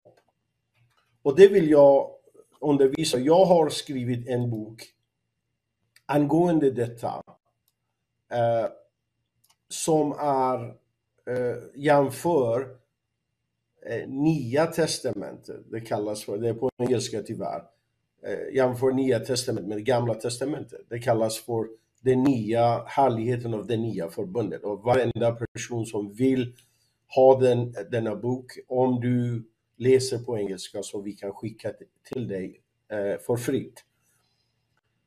Det är att eh, vi måste förstå, annars det budskapet som vi predikar har inte kraft i det på grund av att det är blandning mellan lagen och nåden. Varenda gång vi vidrör lagen och placerar den i under uh, nåden, under Jesu försoningsverk då vi drar bort kraften av evangeliet. Och det är där det finns mycket problem. Det har, det har funnits kamp emellan lagen och nåden hela tiden. Från början, för Gud började genom tron. Det, det fanns hela vägen från Adam till Mose, andra Mosebok kapitel 20. Gud delade med människor, eller utdelade med människor genom tro. Det, det fanns inga lagar. i Abrahams, Abrahams tid det fanns inga lagar, så det var tro som gällde. När lagen kom, då fanns det en kamp mellan tro och lag. För när man är under lagen, tro har ingen betydelse. Man är i ett förbund. Och sen efter lagen, efter lagen kom, uh, uh, kom nåd och nåd behöver tro. Och det, det förklarar jag i detaljer i den här boken. Om vi öppnar våra biblar till Romarbrevet kapitel 3, vers 20. Det står det på det här sättet. Till ingen människa förklaras rättfärdig inför honom genom laggärningar. Genom lagen ges insikt om synd. Så vi måste förstå vad var det syftet med lagen? Det var egentligen två syften med lagen. Eh, vi har inte tid att berätta om det här, men en av dem vi berättar angående varför lagen kom. Så om vi förstår vad det var syftet med lagen, då vi är försiktiga med lagen. Paulus säger i Galaterbrevet 3.19, varför gavs då lagen? Den blev tillagd för överträdelsernas skull, att gälla tills avkomlingen skulle träda fram. Han som löftet gällde, den utfärdades genom änglar och lades i en medlares hand. Lagen var att få kunskap om synd och för att visa sin ohyggliga karaktär. För innan lagen, man kunde inte förstå att man är en syndare. Man hade medvetet om sin natur, vad det var rätt, vad det var fel. Men det fanns inga lagar. Det är som att om du kör i Tyskland, när det är fritt, du, du kan köra så fort du vill. Du kan köra 300 kilometer per timme och det inga, finns inga skyltar som bevisar att du överträder någon lag. Men om du kommer till Sverige, om du kör över eh, vad det står på skyltarna, då, då har du brutit lagen och då kommer du betala för det. Så eh, den mosaiska lagen var för att sätta en standard för Guds rättfärdighet. Hur Gud är och hur, hur han fungerar, hur han tänker och så vidare.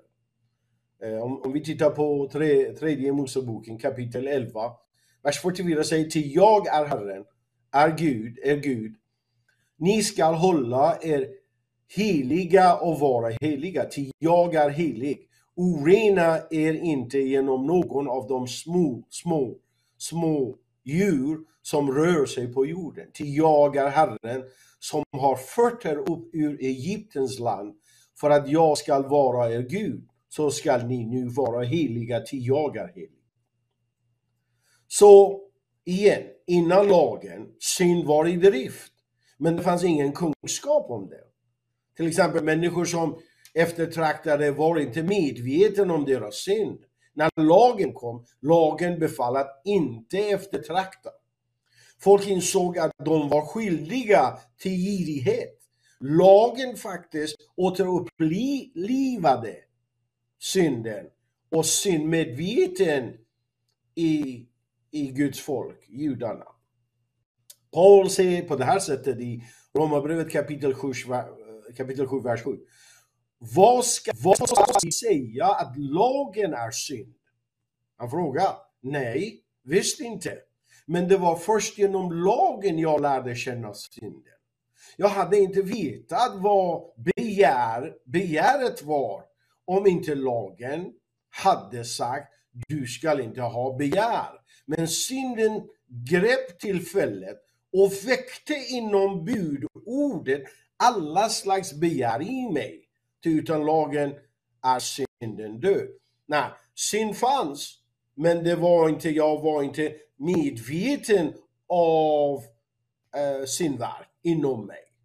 Så syndmedvetenheten, medvetenheten Eh, om man kan säga på det här sättet, i, eh, i, i, i judarna tog en medvetenhet om Guds helighet och deras separation från honom. När lagen kom, eh, genom, när vi kör eh, på, på vägen, på frivägen. Så vi säger en skylt, vi kör 130 och skylten säger 70. Då vi blir medveten om att vi har brutit lagen. Innan skylten, vi visste att vi kör fel, att vi kör för fort. Men när skylten kom, då kom lagen och lagen fördömde mig så fort jag lärde känna om lagen. Så lagen i själva verket hade inte föra judarna närmare Gud. Och det är det problemet som, det är uppfattningen som är fel hos många människor idag. Att de tror genom laggärningar vi kommer närmare Gud. Det, det, det är undersättningen för religion. Religion försöker att få dig att göra det och det och det och det för att du närmar Gud. Eller att du blir en bättre människa. Men lagen har inte sån kraft. Uh, lyssna på vad Paulus säger i vers 9 av kapitel 7 Romar, Romarbrevet. För levde jag utan lagen, men när budordet kom fick synden liv och jag dog. Då visade det sig att budordet som skulle föra till liv blev till död. Där, där är det som vi missar. Vi använder lagen för att föra folk fram till lydnad. Men Paulus säger den blev till död. Till synden grep tillfället och bedrog mig genom budordet och dödade mig genom det. That, that sin medvetenheten, eh, jag vet inte om jag säger det här ordet rätt, medvetenheten. Så förstås det andra syftet med lagen var att det var en övervakare, men vi har inte tid, att tala om det här. Så vi, jag har 15 minuter, eh, så jag ska fortsätta med det här. Så lagen är helig. Så vi, vi har inget med lagen, vi har inget med hela bibeln är av Gud. Varenda ord, varken i gamla testamentet eller nya testamentet. Lagen är helig, rättfärdig, god och andlig. Paulus säger i Romarbrevet kapitel 7, vers 12, säger, alltså är lagen helig och budordet helig, rätt och gott. Har då det som är gott blivit min död? Nej, visste inte. Men synden har blivit det, för att den skulle framstå som synd. Det, det är precis som det här. Om, om det är smuts på mitt ansikte och jag ser inte detta, men smutsen är där. Men så fort jag ser på spegeln, då ser jag smutsen. Så spegeln kastar ett ljus över mitt ansikte och uppenbara vem jag är, smutsig. Så spegeln är inte orsaken att jag är smutsig. Jag var smutsig innan jag tittade på spegeln. Men spegeln uppenbarade för mig och jag såg, och när jag såg, jag kände all den smutsen. Men det, det redan fanns inte, och det var Paulus säger. Men synden har blivit därför att den skulle framstå som synd. Genom det som är, är gott åstadkom den min död. Så skulle synden genom budordet framstå som i högsta grad syndig. Vi vet att lagen är andlig, men själv är jag kötslig, såld till slav under synd. Förstås Paulus talade här innan, när han var under lagen. Så det är många förvirrade här kapitel, Romarbrevet kapitel 7. Och de undervisar om det här att vi är, vi är synliga och vi är frälsta genom nåd. Det kan, det kan inte vara så. Vi är inte syndiga, vi är Guds rättfärdighet. Syndens natur finns inte längre i oss. Och det är en helt, helt annat sak som vi måste undervisa och undersöka. Så det finns ingen brist i lagen. Men lagen hade någon auktoritet att göra oss till vad det var i sig, helig och rättfärdig. Varför? På grund av vår svaghet.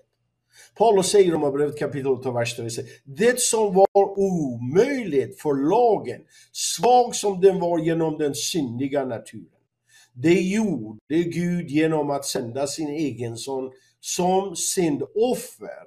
Han som till det yttre var lik en syndig människa och i hans kropp fördömde Gud synden. Så lagen var icke, uh, det var icke möjligt för lagen för att ta bort synden. Det är samma sak som när, när ljuset lyser över mitt ansikte. Har inte kraft för att tvätta bort smutsen som är i mitt ansikte. Eller spegeln som jag tittar på, jag ser smutsen. Spegeln har inte kraft att tvätta bort smutsen på mitt ansikte. Vad det gör, det är att visar upp, uppenbara, förklara för mig vad jag är och vad jag har varit. Så den fallna människans ande kan inte justeras från en ex extern kraft. Det är där religionen faller. Det är där religionen av människor, överallt. Det där islam kommer kort, kan inte eh, bemöta den längtan som finns inom människor.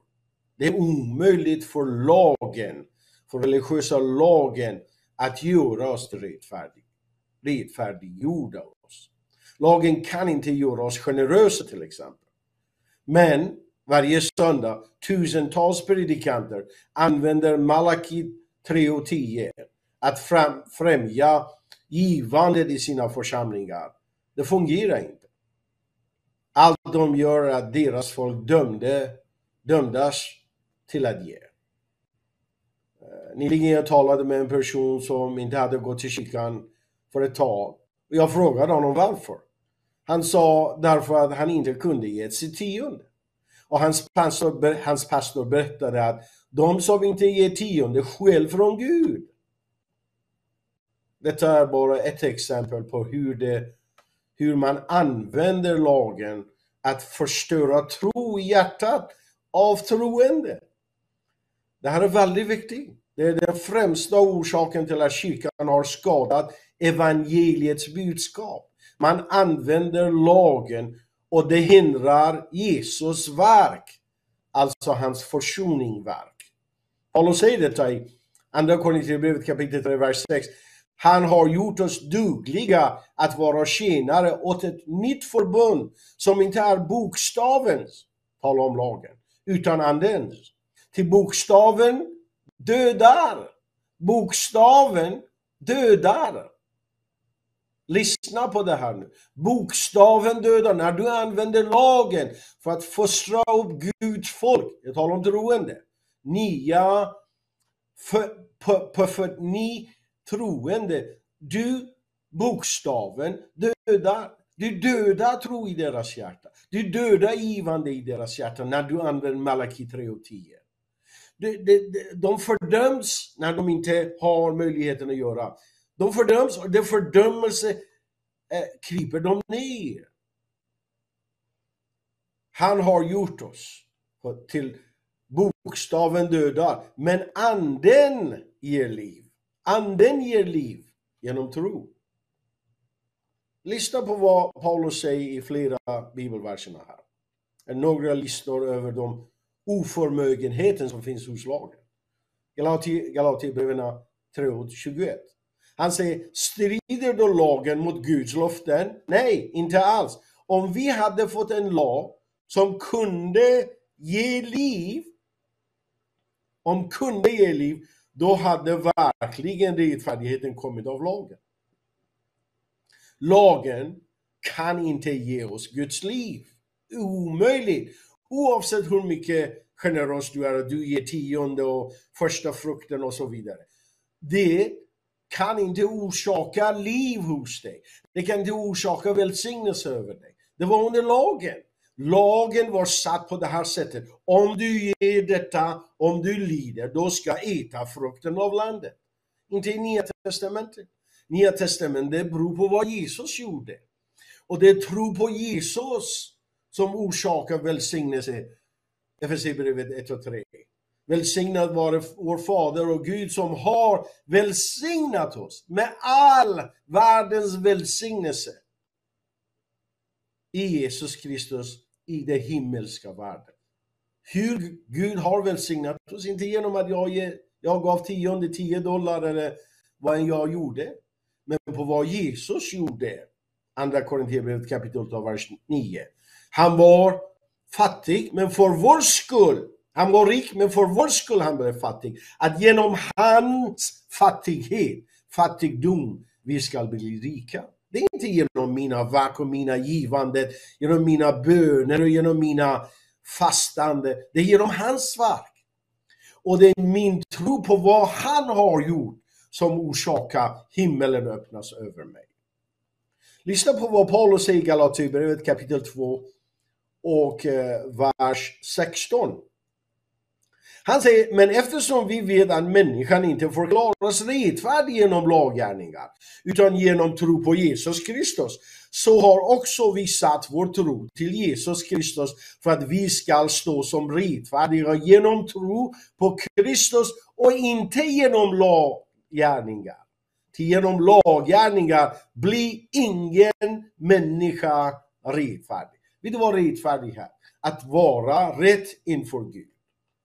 Du kan inte vara rätt inför Gud om du ber hela dagen, om du ger allt som du har, om du fastar varenda dag i ditt liv. Om du gör gott alla människor, du kan icke stå inför Gud på grund av de gärningar. Gud kan inte välsigna dig på grund av de gärningar. Det är genom tro på vad Jesus har gjort. Så kampen inom kyrkan är emellan Jesus verk mot mina verk. Och jag har så ledsen att säga, oftast jag hör om mina verk. Även våra lovsånger idag, det är angående vad jag har, vad jag har gjort, vad du har gjort för mig, vad jag är, vad jag har blivit. Inte vem han är, inte vad han har gjort, inte hur stor han är. Och vi har kommit bort från kraften av Guds ord, evangeliet. Lagen kan inte helga oss, oavsett hur mycket du gör. Lyssna på vad Paulus säger i Romarbrevet kapitel 2 vers 3. Det som var omöjligt för lagen, svag som den var genom den syndiga naturen, det gjorde Gud genom att sända sin egen son som syndoffer. Han som till det yttre var lik en synlig människa och i hans kropp fördömde Guds synd. Lagen kan inte ta bort synden. Som jag sa, det är som en spegel. Spegel visar mig vad jag är, vad, hur mycket smutsig jag är. Men spegeln kan inte tvätta, tvätta bort mig. Lagen kan icke ta bort synd. Hebreerbrevet kapitel 10, vers 4 säger, till det är omöjligt att tjurars och bockars blod skulle kunna utplåna synder. Lagen kan inte göra oss perfekt.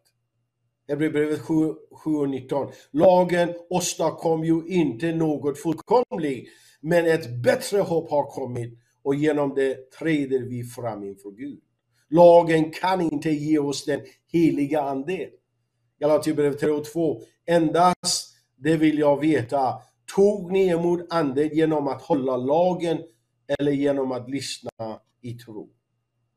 Och för det sista, lagen kan inte göra oss rättfärdiga.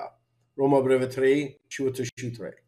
Men nu har utan lagen en rättfärdighet från Gud blivit uppenbarad. En som lagen och profeterna vittnar om. En rättfärdighet från Gud genom tro på Jesus Kristus. För alla som tror, till, ha, till, till här finns ingen skillnad. Alla har syndat och saknar härligheten från Gud. Så det är omöjligt för mig och för oss att genom lagen bli rätt inför Gud. Och Guds rätthet kan icke ske genom att jag gör vad lagen begär, vad, vad budorden begär. Men det är genom tro på vad Jesus har gjort. Tänk på den mannen som var på korset och sa bara en enda fras. Ett enda ord. Remember me, sa han. Kom ihåg mig när, när du kommer till ditt rike. Det enda han sa. Och Jesus sa, du ska vara med mig i paradiset. Han blev frälst genom en sak. Utan att göra ett enda dugg. Och han var en mördare som korsfästes. Men bara genom en simpel tro på Jesus, han blev frälst. Han fick hela himmelen. All Guds välsignelse. Och nu vi kommer till kyrkorna och vi säger Nej, ni ska göra det, ni ska göra det, ni, ni ska ge tionde, ni ska göra först. Ni måste komma till bönemötet, ni måste göra det, ni måste göra detta. Om ni inte kommer till kyrkan, det här ska ske. Och vi sätter en, en hel del lagar framför folk. Och folk, de, de lever i, i, i ett samhälle idag som är fördömt hela tiden. Hollywood fördömer dem för hur de utser. På jobbet de fördömer dem hur de verkar. Kanske mor och far fördömer dem för hur de är. Och så kommer de till kyrkan och vi lägger mer, mer börda på dem. Vi försöker att uppfostra dem till en helig och bra och fruktsam troende och det är omöjligt. Vad vi behöver göra, det är att ta bort bördan som synden har lagt på dem, som världen har lagt på dem och tala om deras tro. Tala om vem de är i Kristus, tala om rättfärdighet. Du vet predikanter predikar mer om synd än om rättfärdighet. Jag, jag hör mer predikning om gamla testamentet än nya testamentet. Det tog mig nio år att gå igenom romarbrevet. Vers efter vers undervisa. Och du vet, jag kunde, tro mig när jag säger, jag kan spendera hela mitt liv och undervisa Romarbrevet. Romarbrevet, är i min åsikt, det är första boken av Bibeln. Om vi förstår Romarbrevet, vi förstår hela Bibeln. Det, det är grunden till allt som Gud har gjort för människan. Romarbrevet är nyckeln till hela Bibeln. Och tyvärr, hur ofta hör du undervisningar av Romarbrevet eller om, om de undervisar om Romarbrevet, de undervisar i kapitel 7 att de är syndare. Hur oftast du hör om FSC-breven, och Filippi-breven om det här som Jesus har gjort för oss. Koncentrera på det och jag lovar dig att folk kommer att växa upp till giganter i Gud.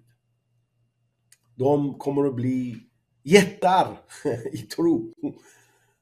Utan att lägga lag på dem hela tiden. Men genom förståelse av det försoningen som Jesus har utgjort för oss. Min tid är upp. Jag ber i Jesu namn för varenda en av er. Att Herren ska ge förståelse och kunskapens uppenbarelse om honom. Så att ni må förstå vem han är och vad han har gjort för varenda en av er. I Jesu namn. Amen. Jag älskar er och ser er nästa tid. Nästa, nästa tid. Nästa!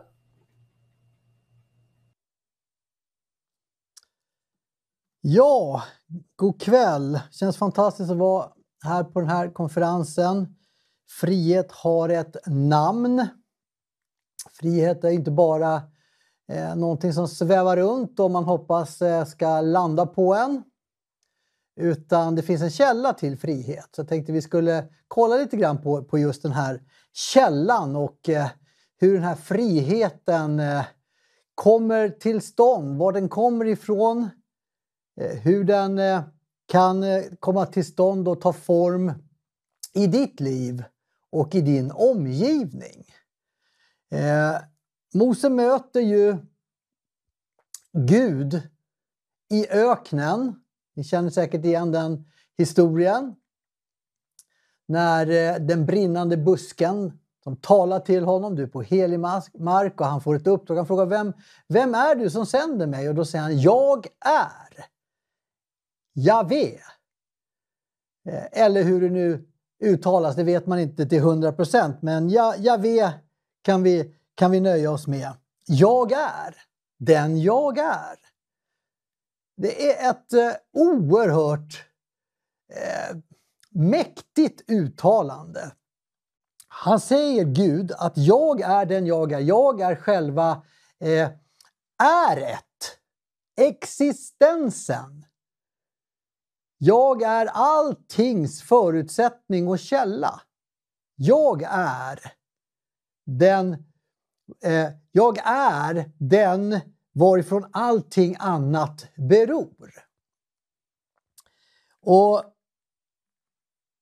i Jag är så hittar vi sen många olika ledtrådar i, i Bibeln på lite tillägg till Jag är. När Gud i sin godhet och i sin barmhärtighet och i sin, sin eh, vilja att nå människan uppenbarar hurdan han är. Vem är Javé? Hurdan är han? Vad, vad, vad kan vi förvänta oss? Det finns ju många gudar och, och eh, eh, så kallade gudar genom historien och där man inte har varit säker på vem är den här guden jag tillber? Och man försöker offra lite och eh, göra gudarna glada så att de ska vara på gott humör och ge god skörd. Men, men med Javé är det på ett helt annat sätt. Han presenterar sig för att du och jag ska veta vem han är. Och jag kommer strax till varför det är viktigt att vi vet vem han är. Men Javé är, eh, är själva definitionen av att, av att vara till, av, att, av, att, av liv och mycket annat. Och, och i Guds natur, Gud, kanske du har hört förut, han gör ingenting som inte är i hans natur, i den han är. Allting som sker och allting som inte sker är på grund av vem Gud är. Och det här är, det är egentligen en tanke som tål att tänkas på ganska länge. Allting startar med att Gud är. Han eh, skapar inte bara jorden, han är skaparen. Någonting i hans natur gör att han skapar jorden. Det är inte en god idé, det är inte ett nyck, utan det kommer från, från eh, djupet av tillvaron, från Gud själv. Så kommer jorden och människan och det som han själv säger, det är gott.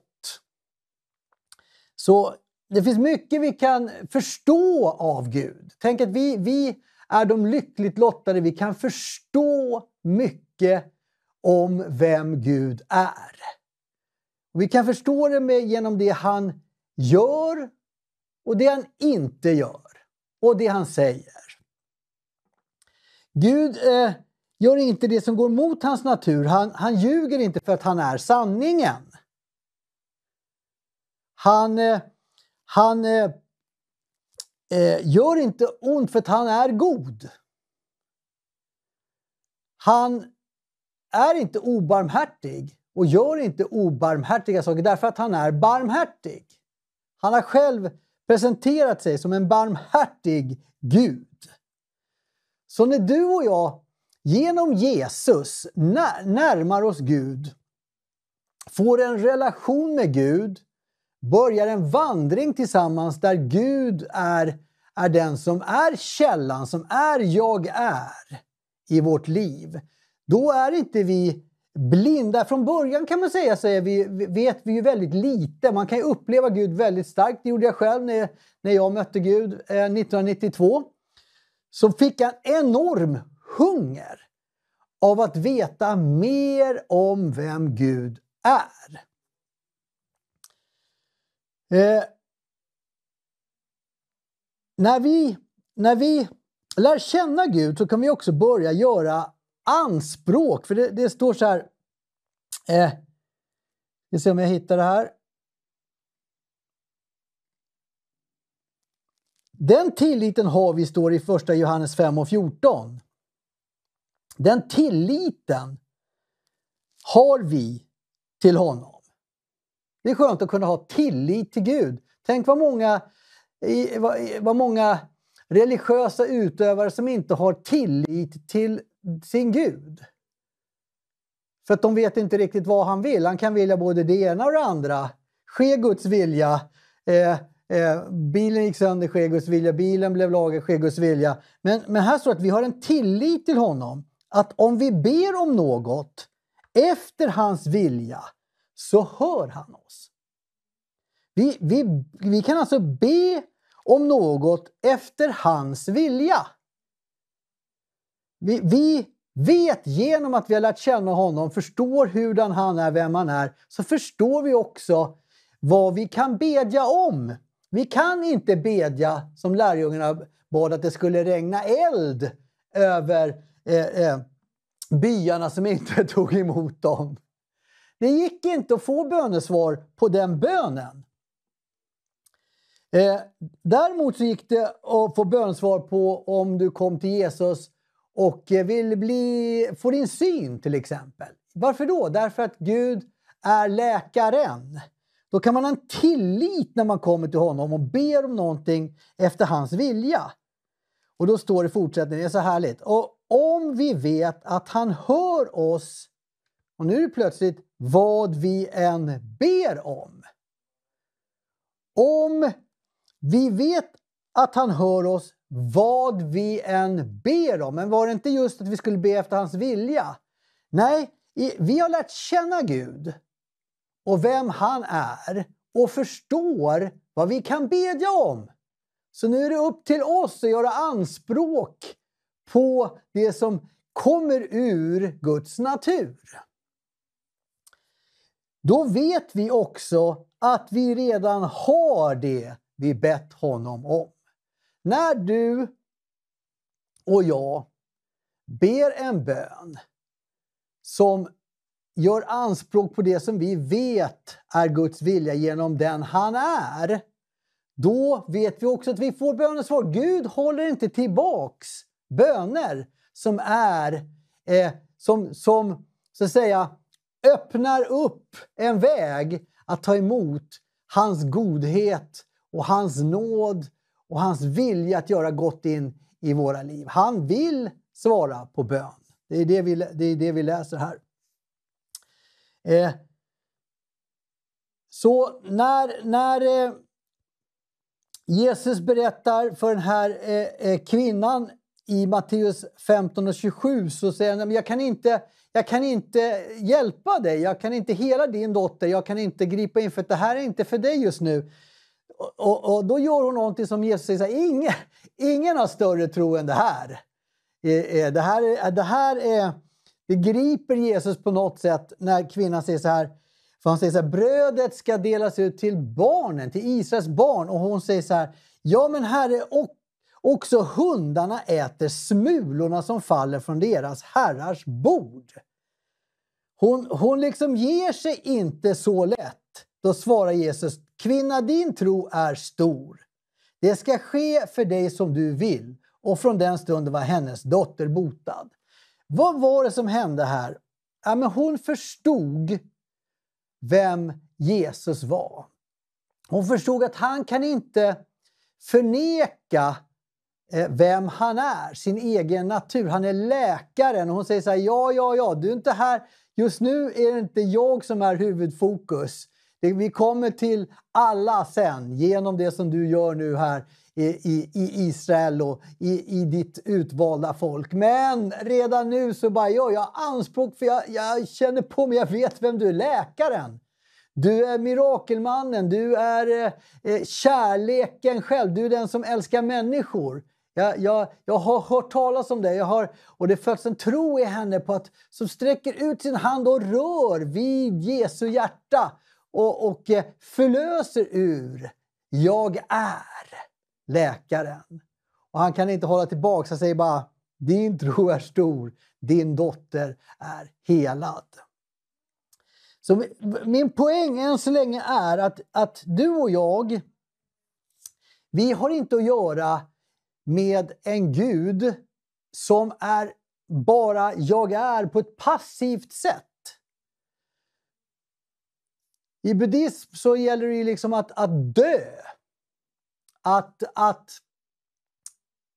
eh, låta din, ditt hela väsen bara upp, upphöra att vara. Och Den vägen kan man ju gå, men det är inte Guds väg. Javé är full av liv och förmedlar liv, ger liv, kommer med liv, förändrar saker, griper in i människors liv, skapar jorden, eh, eh, skapar människan, skapar glädjen, skapar friden, skapar allt det som, han, som, som vi ser omkring som är gott. En sån Gud har vi. Vi har inte en Gud som, som, där allting ska upp, där själva existensen ska upphöra därför att Gud kan inte upphöra. Han är den han är i all evighet. Det är den guden du och jag är hopkopplade med och har lärt känna och blir påverkade av. Och det är därför vi, vi ber de böner vi, vi ber, för vi vet vem han är. Han är vår far. Ni ser, det, det finns så mycket vi, vi vet om Gud och kan berätta om Gud. Vi har inte någon gissningslek om hurdan, vad Gud skulle vilja.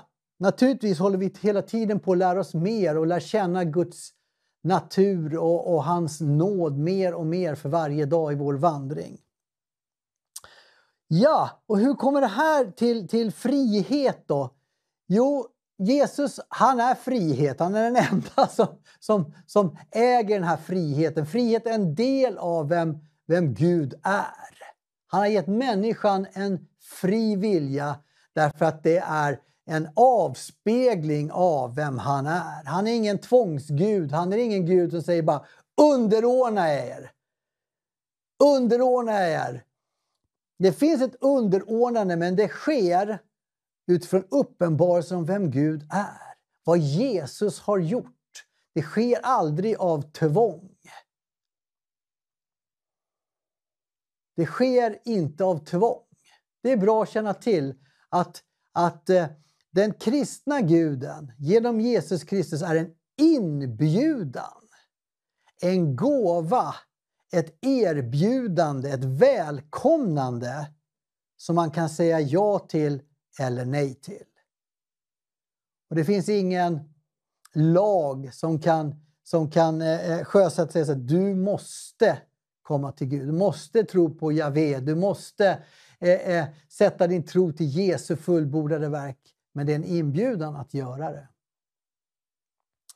Gud, står det, bor i den som har tagit emot honom.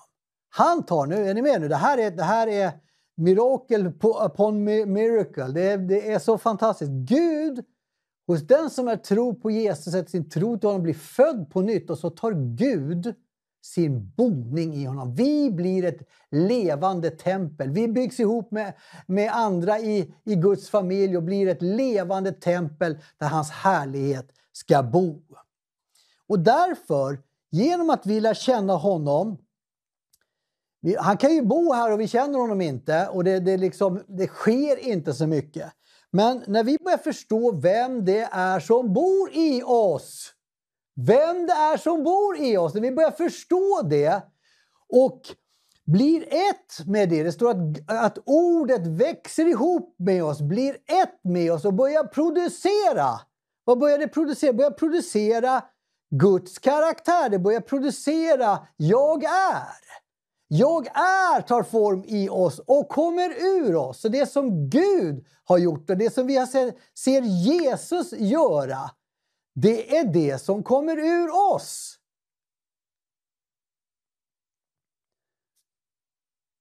Så vi är bärare.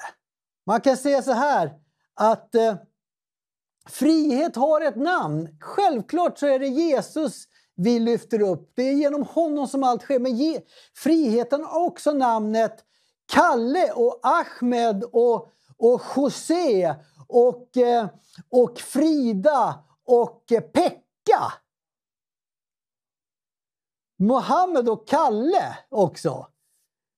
Så eh, friheten tar sin boning i oss. Börja fylla våran karaktär och ur våra liv kommer samma sak. Och det, här, det är det här Gud förväntar sig av oss. När Jesus kom så kom inte han till en neutral plats. Han kom till en plats med andligt mörker och själv var han ljus. Vi kan läsa om det. Det står att i begynnelsen var ordet och ordet var hos Gud och ordet var Gud. Han var begynnelsen hos Gud. Allt blev till genom honom och utan honom blev ingenting till av det som är till. Det är Jesus vi pratar om. I honom var liv och livet var människornas ljus. Och ljuset lyser i mörkret och mörkret har inte övervunnit det. Det sanna, själv var han inte ljuset Johannes, men han kom för att vittna om ljuset. Det sanna ljuset som ger ljus åt alla människor skulle nu komma in i världen. Så här kom, läser vi om när Jesus kommer till världen att det blir en, ett, en kontrast. Det blir en konfrontation, det blir ett krig som sätter igång mellan mörker och ljus. Och mörkret har inte övervunnit, har inte makt och kraft att övervinna ljuset. Jesus äh, har makt att bringa ljus in i, i, i människornas värld. Vad är det här ljuset? Det är uppenbarelse om vem han är. Vem Gud är, det är ljuset. Och till det ljuset dras människor, omvänder sig, kommer till Gud, tar emot Gud som tar sin boning i varje troende människa som själv blir bärare av ljuset, av frihet, av kraft, av allt det som Gud är. Den som bor i oss är större än den som bor i världen, som är djävulen. Det är en oerhörd makt och kraft deponerad i dig och mig som troende. Det är ett oerhört mäktigt uppdrag och vi är uppbackade av Gud själv, av vem han är och han är orubblig. Därför kan man säga att eh, det borde inte se ut som det gör i Sverige idag. Det borde inte vara så få människor som har hört evangeliet. Det borde inte vara så få människor som är med och förlöser frihet och glädje och ordning och frid. Det beror på att du och jag tänker att vi bara ska meditera på vem Gud är. Hans godhet och eh, det står tig stilla. Tig stilla så ska Herren strida för dig. Men det är inte det som är uppdraget nu från Jesus. Han säger gå ut i hela världen. Gå ut i hela världen. Ni ska göra samma gärningar som jag har gjort. Ännu större gärningar ska ni göra.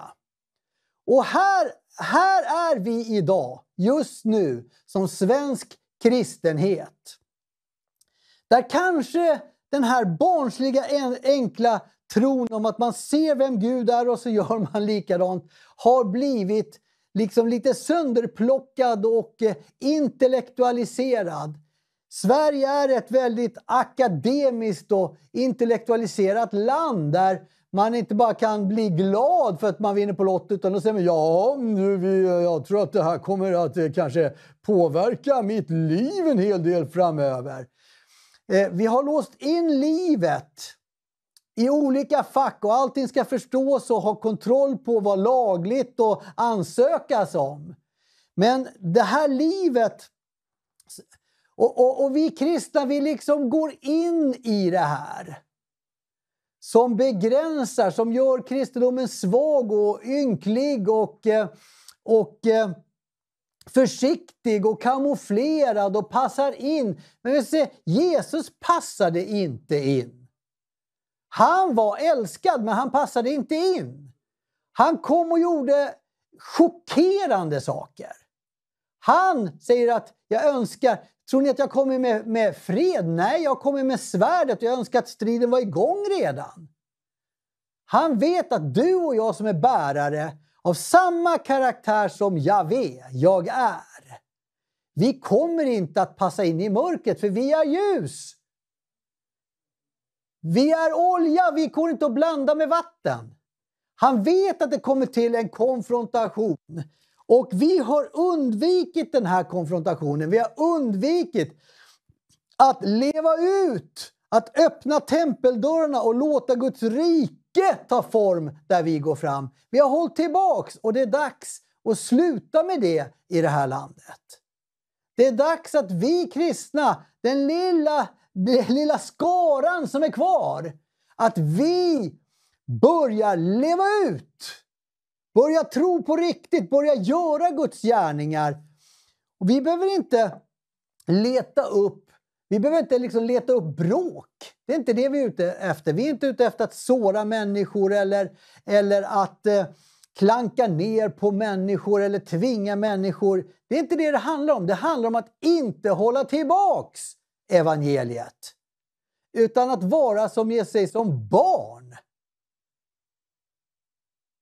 Vi tror, vi vet egentligen vad vi vill säga i vissa situationer. Vi vet vad vi vill göra i vissa situationer. Men vi har vant oss att leva som en underjordisk rörelse fastän vi inte behöver det.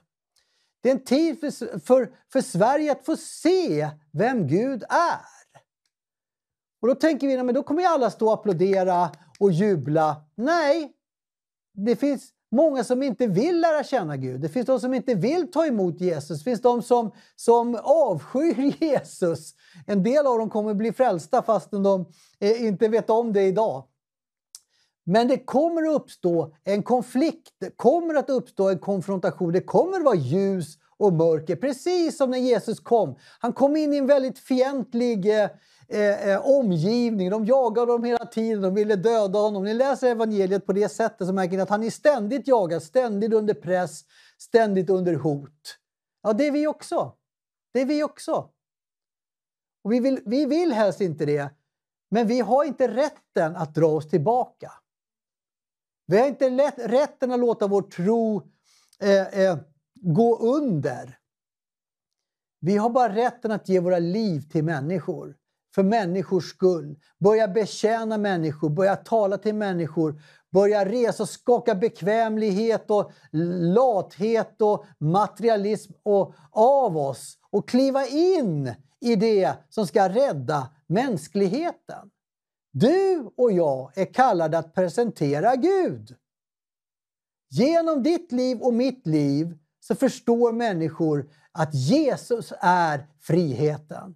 Där är den sanna friheten. Den som, den som känner Jesus han känner självaste livet och friheten. Och hur ska människor veta vem de ska tro på om inte genom dig och mig?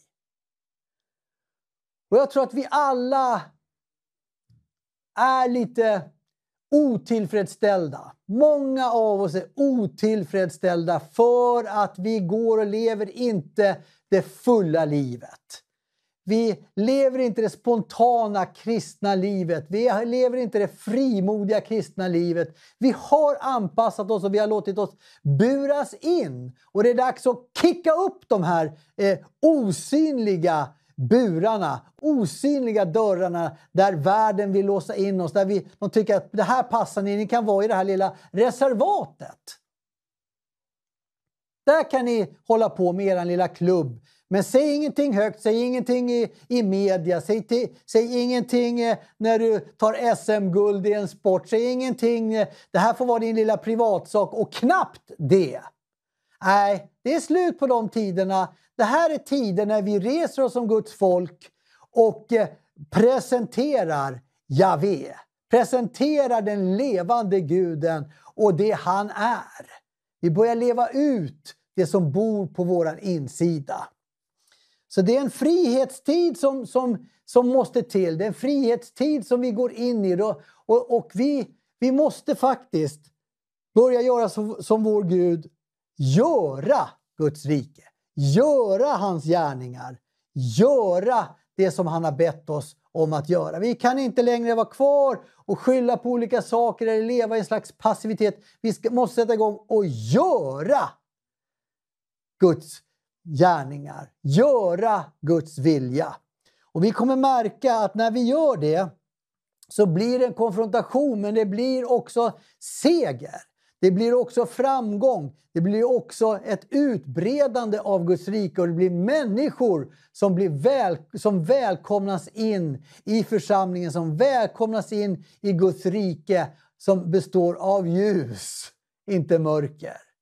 Så självklart så kommer det att eh, knaka och braka och, och, och eh, det ena med det andra och folk kommer inte vara precis som när Jesus predikade Guds rike eh, när han vandrade på jorden. Och vi predikar Guds rike nu i den här tiden i Sverige.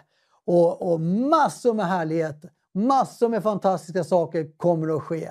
Och vi ska inte backa. Ibland kan man tycka att men jag ska predika och sen ska det liksom bara wow! Ska Guds härlighet falla och, och allt är klart. Och, nej, det är bökigt och stökigt och, och, och ibland går det bra, ibland går det dåligt. Ibland så blir, kommer det en oväntad seger, ibland kommer det en oväntad förlust.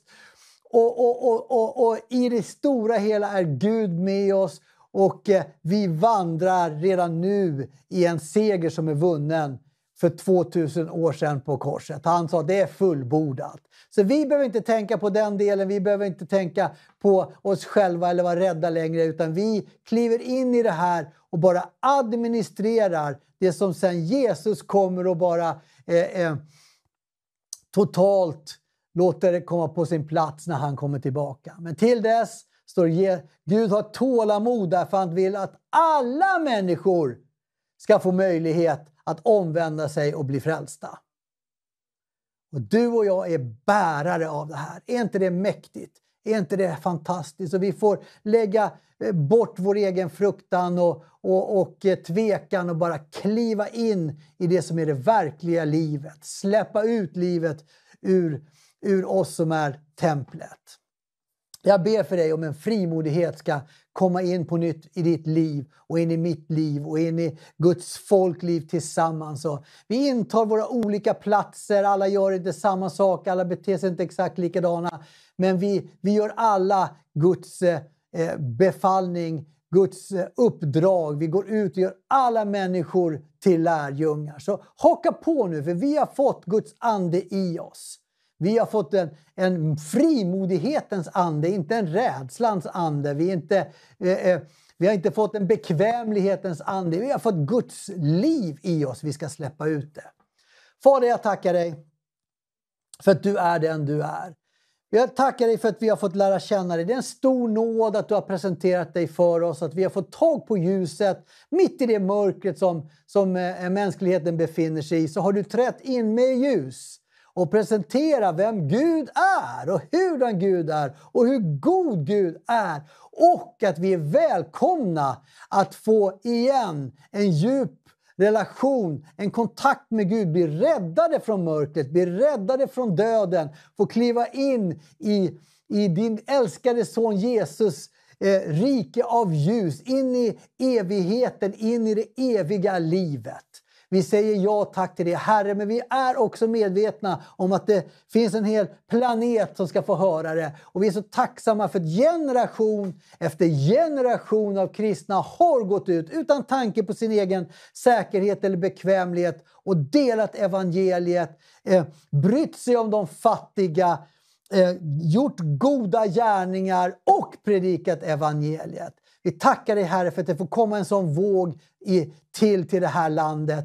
Genom oss som, som, är, som är ditt folk idag, genom din församling idag. Vi ber om en, en våg av eld och väckelse och förnyad glädje och kärlek till dig Herre som inte går att låsa in utan som bara måste ut och få träffa människor i det här landet. Vi ber för våra församlingar, vi ber för våra syskon i det här landet om en våg av den helige Andes kraft och mod och, eh, eh, och frimodighet och eld och kärlek allt det som du är, Herre, låt det bara drabba oss igen och ta oss ur all försiktighet och, och rädsla och, och skam och så, vad, vad det än kan vara som håller oss tillbaka. Nej, vi säger nej till det. Vi bryter igenom i ditt namn. I Jesu underbara namn.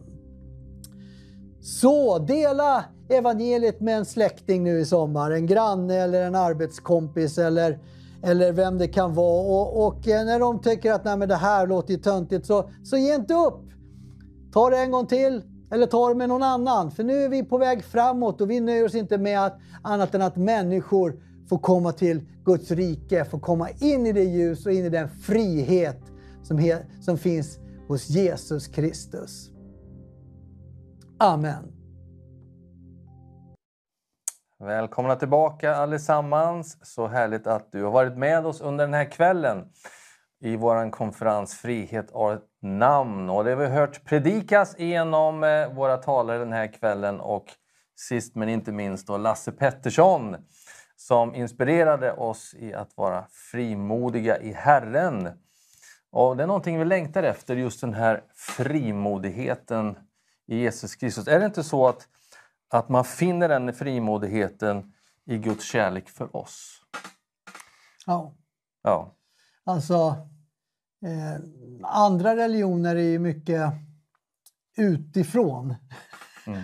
Och så ska det man eh, passa in något. Men, men, men Gud jobbar ju inifrån. Mm.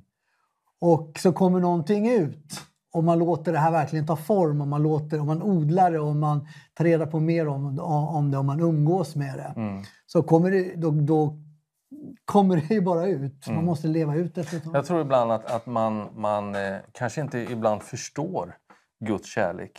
Eller på något sätt så har man inte tagit tiden och sätter sig in i eh, Guds kärlek för mig och vad den innebär. Mm. Det står att vi kan nalkas honom frimodigt inför nådens tron. Mm att som söner och döttrar kan vi komma fram till honom som wow. en kärleksfull far. Det står att han är den som har älskat, vi har inte älskat honom, han har älskat oss först. Medan vi fortfarande var syndare. Medan vi fortfarande syndare. Så om man tänker på det och liksom verkligen eh, sätter sig in vad det betyder eh, så tror jag att man finner mycket av den här frimodigheten på något sätt. Och man kan liksom landa i den Mm. Grundkärleken som Gud har för varje människa. Ja, man kommer ju ur sig själv till slut. Ja. Eh, annars blir vi som det står, som Paulus skriver om judarna, att de försöker göra sin egen rättfärdighet. Och mm. Så kan ju kristna också hålla på hela livet, att, mm. att försöka göra sin rättfärdighet duga inför Gud. Mm. Men när du upptäcker att det gjorde Jesus redan, mm. och att det är klart, och mm. att du är trygg, och att du hör till Gud och att Eh, du behöver inte hålla på med den delen Nej. längre. Då, då uppstår ju frågan, vad ska jag göra nu då? Mm. Eller ännu bättre, Gud vad kan jag göra för dig då? Mm. Jag måste få göra någonting tillbaks och visa att jag älskar dig tillbaks. Precis. Och då säger han så här, ja, berätta om Jesus för någon. ja, precis. Men jag tror att, att vi alla kanske har brottats med just den tanken. Eller just det här att man, man vill prestera inför Gud på mm. något sätt. Mm. Göra sig själv värdig. Men, men är det inte så att när man gör så, att man på något sätt eh, eh, kanske, kanske förnekar Jesu fullbordade verk och säger att det är inte tillräckligt utan jag måste göra de här olika sakerna för att Gud ska acceptera mig. Mm. Ja, visst, och så har det ju varit genom alla århundraden att man har eh, mer eller mindre begräns, liksom, uppenbarelse om just Guds rättfärdighet när han säger det är fullbordat. Mm. Ja tack, jag tar emot den. Mm. Jag blir född på nytt. Gud tar sin... Och, och, och, innerst inne i varje kristens liv så står det ju väldigt bra till. Mm. Ja, det... det... finns inget som behöver fixas Nej. I, i dig och mig på djupet. Nej. Där finns allting och det är perfekt och det är heligt. Ja. Men om du ska hålla på och pillra med det där, ja, du, vi har inte fullkomlig uppenbarelse om Gud. Vi kommer inte, vi kommer inte att ha det när, nej, vi, när vi, vi, vandrar här. Men, men eh, ju mer vi får tag på kärleken, ju mer energi och liv blir tillgängligt för, för att hålla på med annat. För mm. det är ansträngande mm. med den här självrättfärdigheten att försöka få till det perfekta livet inför Gud. Mm. Å andra sidan, genom århundraden så har ju många rörelser varit lite smålagiska och de har ju predikat evangelium. Människor har blivit frälsta genom det också. Så att Gud använder oss ofullkomliga människor. Men jag tror han önskar att vi kunde utgå från... Jag, jag, jag, jag hade en pastor en gång som heter Gunnar Berling som sa så här. Det här, är det här är ett sätt att se på det kristna. Sägs, Klara, färdiga, du vann! Så att, jaha, vad är det nu då? Ja, han har vunnit seger åt mig och jag kan få leva för honom. Det står, jag lever inte längre för mig själv utan Jesu liv Mm. lever jag. Jag tar form i mig. Mm. Det är Jesus som lever i mig, Ja. eller genom mig. Ja. Mm. Det var lite grann det jag försökte få fram idag. Att det är liksom Jesus lever igenom oss. Och eh, då Vilken- märks ju det. Absolut, och vilken förmån att få ha Jesus, Guds son, levande i mig och genom mig. Ja, ja. Då och då tror man på det. Ja, precis. precis. Men jag tror man måste komma på något sätt till en acceptans av detta. Och Mm. innan man kommer till den acceptansen, då har man hela tiden den här tvekan Ja. på Ja, något sätt. ja. Och när du har den här tvekan, då har du inte frimodigheten. Nej. Nej. Men de måste på något sätt nästan kliva över och sätta båda sina fötter på det. Det står, Mm. det står har lärt känna kärleken och tror på den. Mm, Vi har lärt känna den, vi har liksom fått smak på den, vi har upptäckt att det är, han, han älskar nog mig. Nej, men nu tänker jag tro på den. Mm, Nu tänker jag sätta båda mina fötter på, på att det är sant Mm, verkligen. Och leva utifrån det. Och det kan kännas obekvämt Mm. i början och lite konstigt. Men så vänjer man sig Mm. och börjar tycka att det här är ju faktiskt en väldigt trevlig position Mm. att starta och utgå ifrån hela livet. Tänk på att det inte handlar om min rättfärdighet. Mm. Jag bygger inte mitt liv på min rättfärdighet. Jag bygger inte min kallelse på min rättfärdighet, Mm. utan jag bygger den på hans rättfärdighet. Och för mig tog det ett tag innan jag riktigt fick en uppenbarelse över det. Jag vet när jag kände att Gud kallade mig att predika och du vet, det var två veckor kvar innan predikan och liksom, nu får jag verkligen tänka rätt, säga rätt, vara perfekt här nu i två veckor liksom, så att jag är frimodig och gå upp och ställa mig Ja, där ja, och predika. typiskt, ja. Helt fel tänk. Men det var så det började för mig innan Jesus i Ja, sin oerhörda kärlek och nåd- ja, precis. Jo, men man tog steget och det är precis som du pratade om att vi måste börja ta steg. Eh, och Gud längtar efter att vi tar, även om vi tar, kanske inte var riktigt rätt steg här, men Mm. jag tog ändå ett steg. Och då visar Gud mig nästa steg. Ja, men det där steget det gör vi så här nästa gång Mm. istället. Så att vi i alla fall inte blir då apatiska och inte gör någonting. Eh, ja, mycket Mm. bättre. Och, eh, en del säger så här, "Ja, men jag kan inte läsa Bibeln, säger, det känns så lagiskt. Mm. Ja, men det enda sättet att det ska kännas mindre lagiskt är att du läser den. Mm. Alltså man kan inte säga så. Nej. Det är ändå bra att läsa Bibeln. Mm, absolut. Men eh, jag tänker på ibland eh, det här bibelordet med Marta och Maria. Eh, då säger ju Marta till Jesus, ja man säger till Maria, hon gör ju ingenting. Hon springer runt och gör allt detta. Då säger han, låt Maria vara. Hon gör det enda som krävs. Mm. Ja, Ja, precis. hon sitter vid mina fötter Mm. och tar tid för mig. Ja, just där tror jag. Mm. Jag tror att det inte är det enda. Nej, alltså det- inte bara att sitta vid Guds- men det är väldigt tiden. viktigt men, att förstå. Mm. För, eh, vi kan ju lätt bli kyrkan-företaget Mm. som organiserar och ja, vi kan göra lite mer, vi kan göra lite. så här. Mm, Eh, eh, och jag tror jättemycket i Guds rike är relation. Mm. Jag tror att inte bara relation med, med Jesus, jag tror att vi är beroende av relation med varandra. Mm. Jag, jag, när man läser väckelsehistorier så läser man ju också om, om kommuniteter, om, om, Mm. om när det uppstår, eh, eller ett kloster eller vad det kan vara, som där det uppstår en andlig djup gemenskap. Mm. Mm. Och hur otroligt starkt det kan, eh, starka saker som kan komma, komma ur det. Och jag tror att församlingen, vi kallar det att vara eh, inte en trivselklubb, utan en andlig familj. Mm. Där allt möjligt fantastiskt kan hända och eh, dit människor adderas in, Mm. helt enkelt. Eh, någonting som eh, man tänker mycket på eh, den sista tiden det är just det som pågår. Vi har oroligheter i Europa och eh, Sverige helt plötsligt kommer till insikt att vi inte är rustade för detta. Mm. Och nu är det liksom akut rustning inför eh, de, de oroligheter som finns runt omkring oss. Är det någon parallell man kan ta? Ja, verkligen. Det är verkligen en, en lätt parallell och bra. parallell. Ja. Eh, Men jag tycker inte det känns som att, eh, att eh, kyrkan har kommit till samma insikt som militären. Nej. Eh, Men någonting som vi bör komma till insikt om. Ja, men när gör vi det? Jag, jag blir Mm. orolig. Alltså, jag, börjar- jag, alltså, vi måste bedja Mm. att det vaknar till. För eh, kri- kristenheten är en krympande skara i, i Sverige och svag. Mm. Och eh, har ingen direkt inflytande. Det finns ju självklart eh, exempel på motsatsen som är fantastiskt och härligt. Men i det stora hela. Eh, alltså tänk vilken, när man åker genom Sverige, vilken oerhörd kraft som måste ha kommit våg efter våg. När man ser att eh, eh, det finns en missionskyrka i varje liten by. Det finns en pingstkyrka, det finns en baptistkyrka. Det, finns, alltså det är våg efter våg. Och det har ju kostat människors blod, svett och tårar. De har gett ner, plöjt ner sina liv i det här. Var är det någonstans? Man, man, ska vi ha en omröstning om vilka... Nej, vi, vi, vi ska nog inte... Vi får inte köra för hårt i advent i år. Man, man, många ska ju åka iväg nu Ja. i år. Var är elden? Var är branden? Var är offret? Ja. Ja. Alltså, jag, jag är gift med en amerikansk ja. eh, tjej då, min fru Christy. Jag predikar till mig själv nu också. Ja, förresten. hon tycker det är så intressant det här att ja, det verkar som att i Sverige så tar man semester från kyrkan varje sommar. Mm. Det är som att kyrkan stänger ner.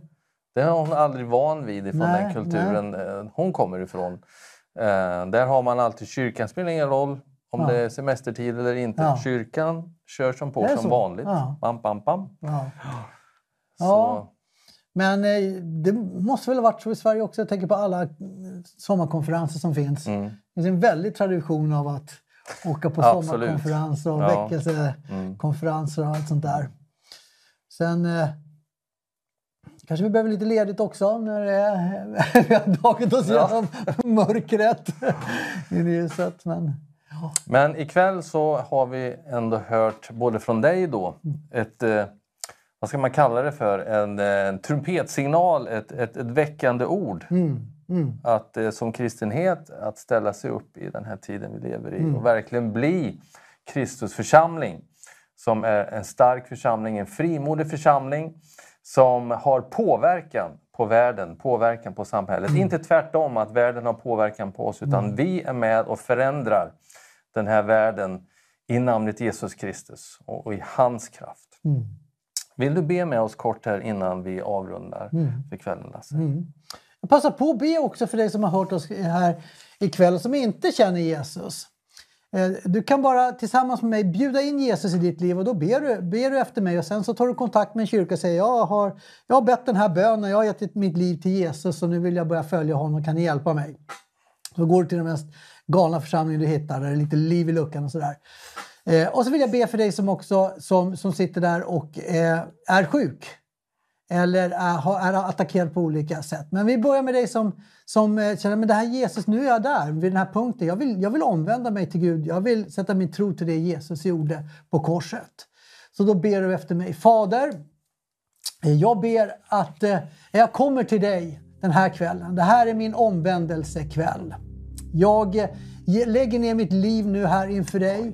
Jag sätter min tro till det som Jesus gjorde på korset när han dog i mitt ställe. När han tog sina synder på sig för att jag skulle gå fri. Jag bara ber dig Jesus nu att du, jag vill bara eh, eh, för, börja följa dig, göra dig till Herre i mitt liv. Jag ger dig mitt liv och jag bjuder in dig i mitt hjärta. Så jag tackar dig Herre för att för den här kvällen så är jag förlåten. Jag ber om förlåtelse för alla mina synder. Och jag, jag tackar för att du förlåter mig och tar emot mig. Och att jag får börja vandra och lära känna dig. Märka, se vem du är och börja kunna bli likadan som du. För att du har tagit din boning i mig. I Jesu namn. Amen. Amen. Så Fader vill jag också be för de, de, de som sitter och har smärta i sin kropp. Eh, eh, om det är eh, ryggar eller ögon eller öron eller vad det kan vara så bara löser vi ut läkedom just nu till dig som hör, hör det här. Ta emot. Jesus han, han, eh, eh, eh, han blev sårad för du skulle bli helad. Han bar upp, eh, han bar upp döden och förbannelse och sjukdomar på korset för att du ska kunna gå, vandra i hälsa och liv. Därför förlöser vi i Jesu namn ut hälsa just nu in i varje eh, sj- kropp som bär på sjukdom. Vi, talar till sjukdom att lämna kroppar i Jesu namn och helande komma på plats i dess plats. I Jesu namn, i dess ställe. Halleluja. Tack Jesus. Tack så mycket Lasse. Mm. Och tack så mycket du som har varit med oss ikväll. Var välsignad nu. Ha en god natt. Och du är välkommen att titta imorgon igen. Ha det så gott.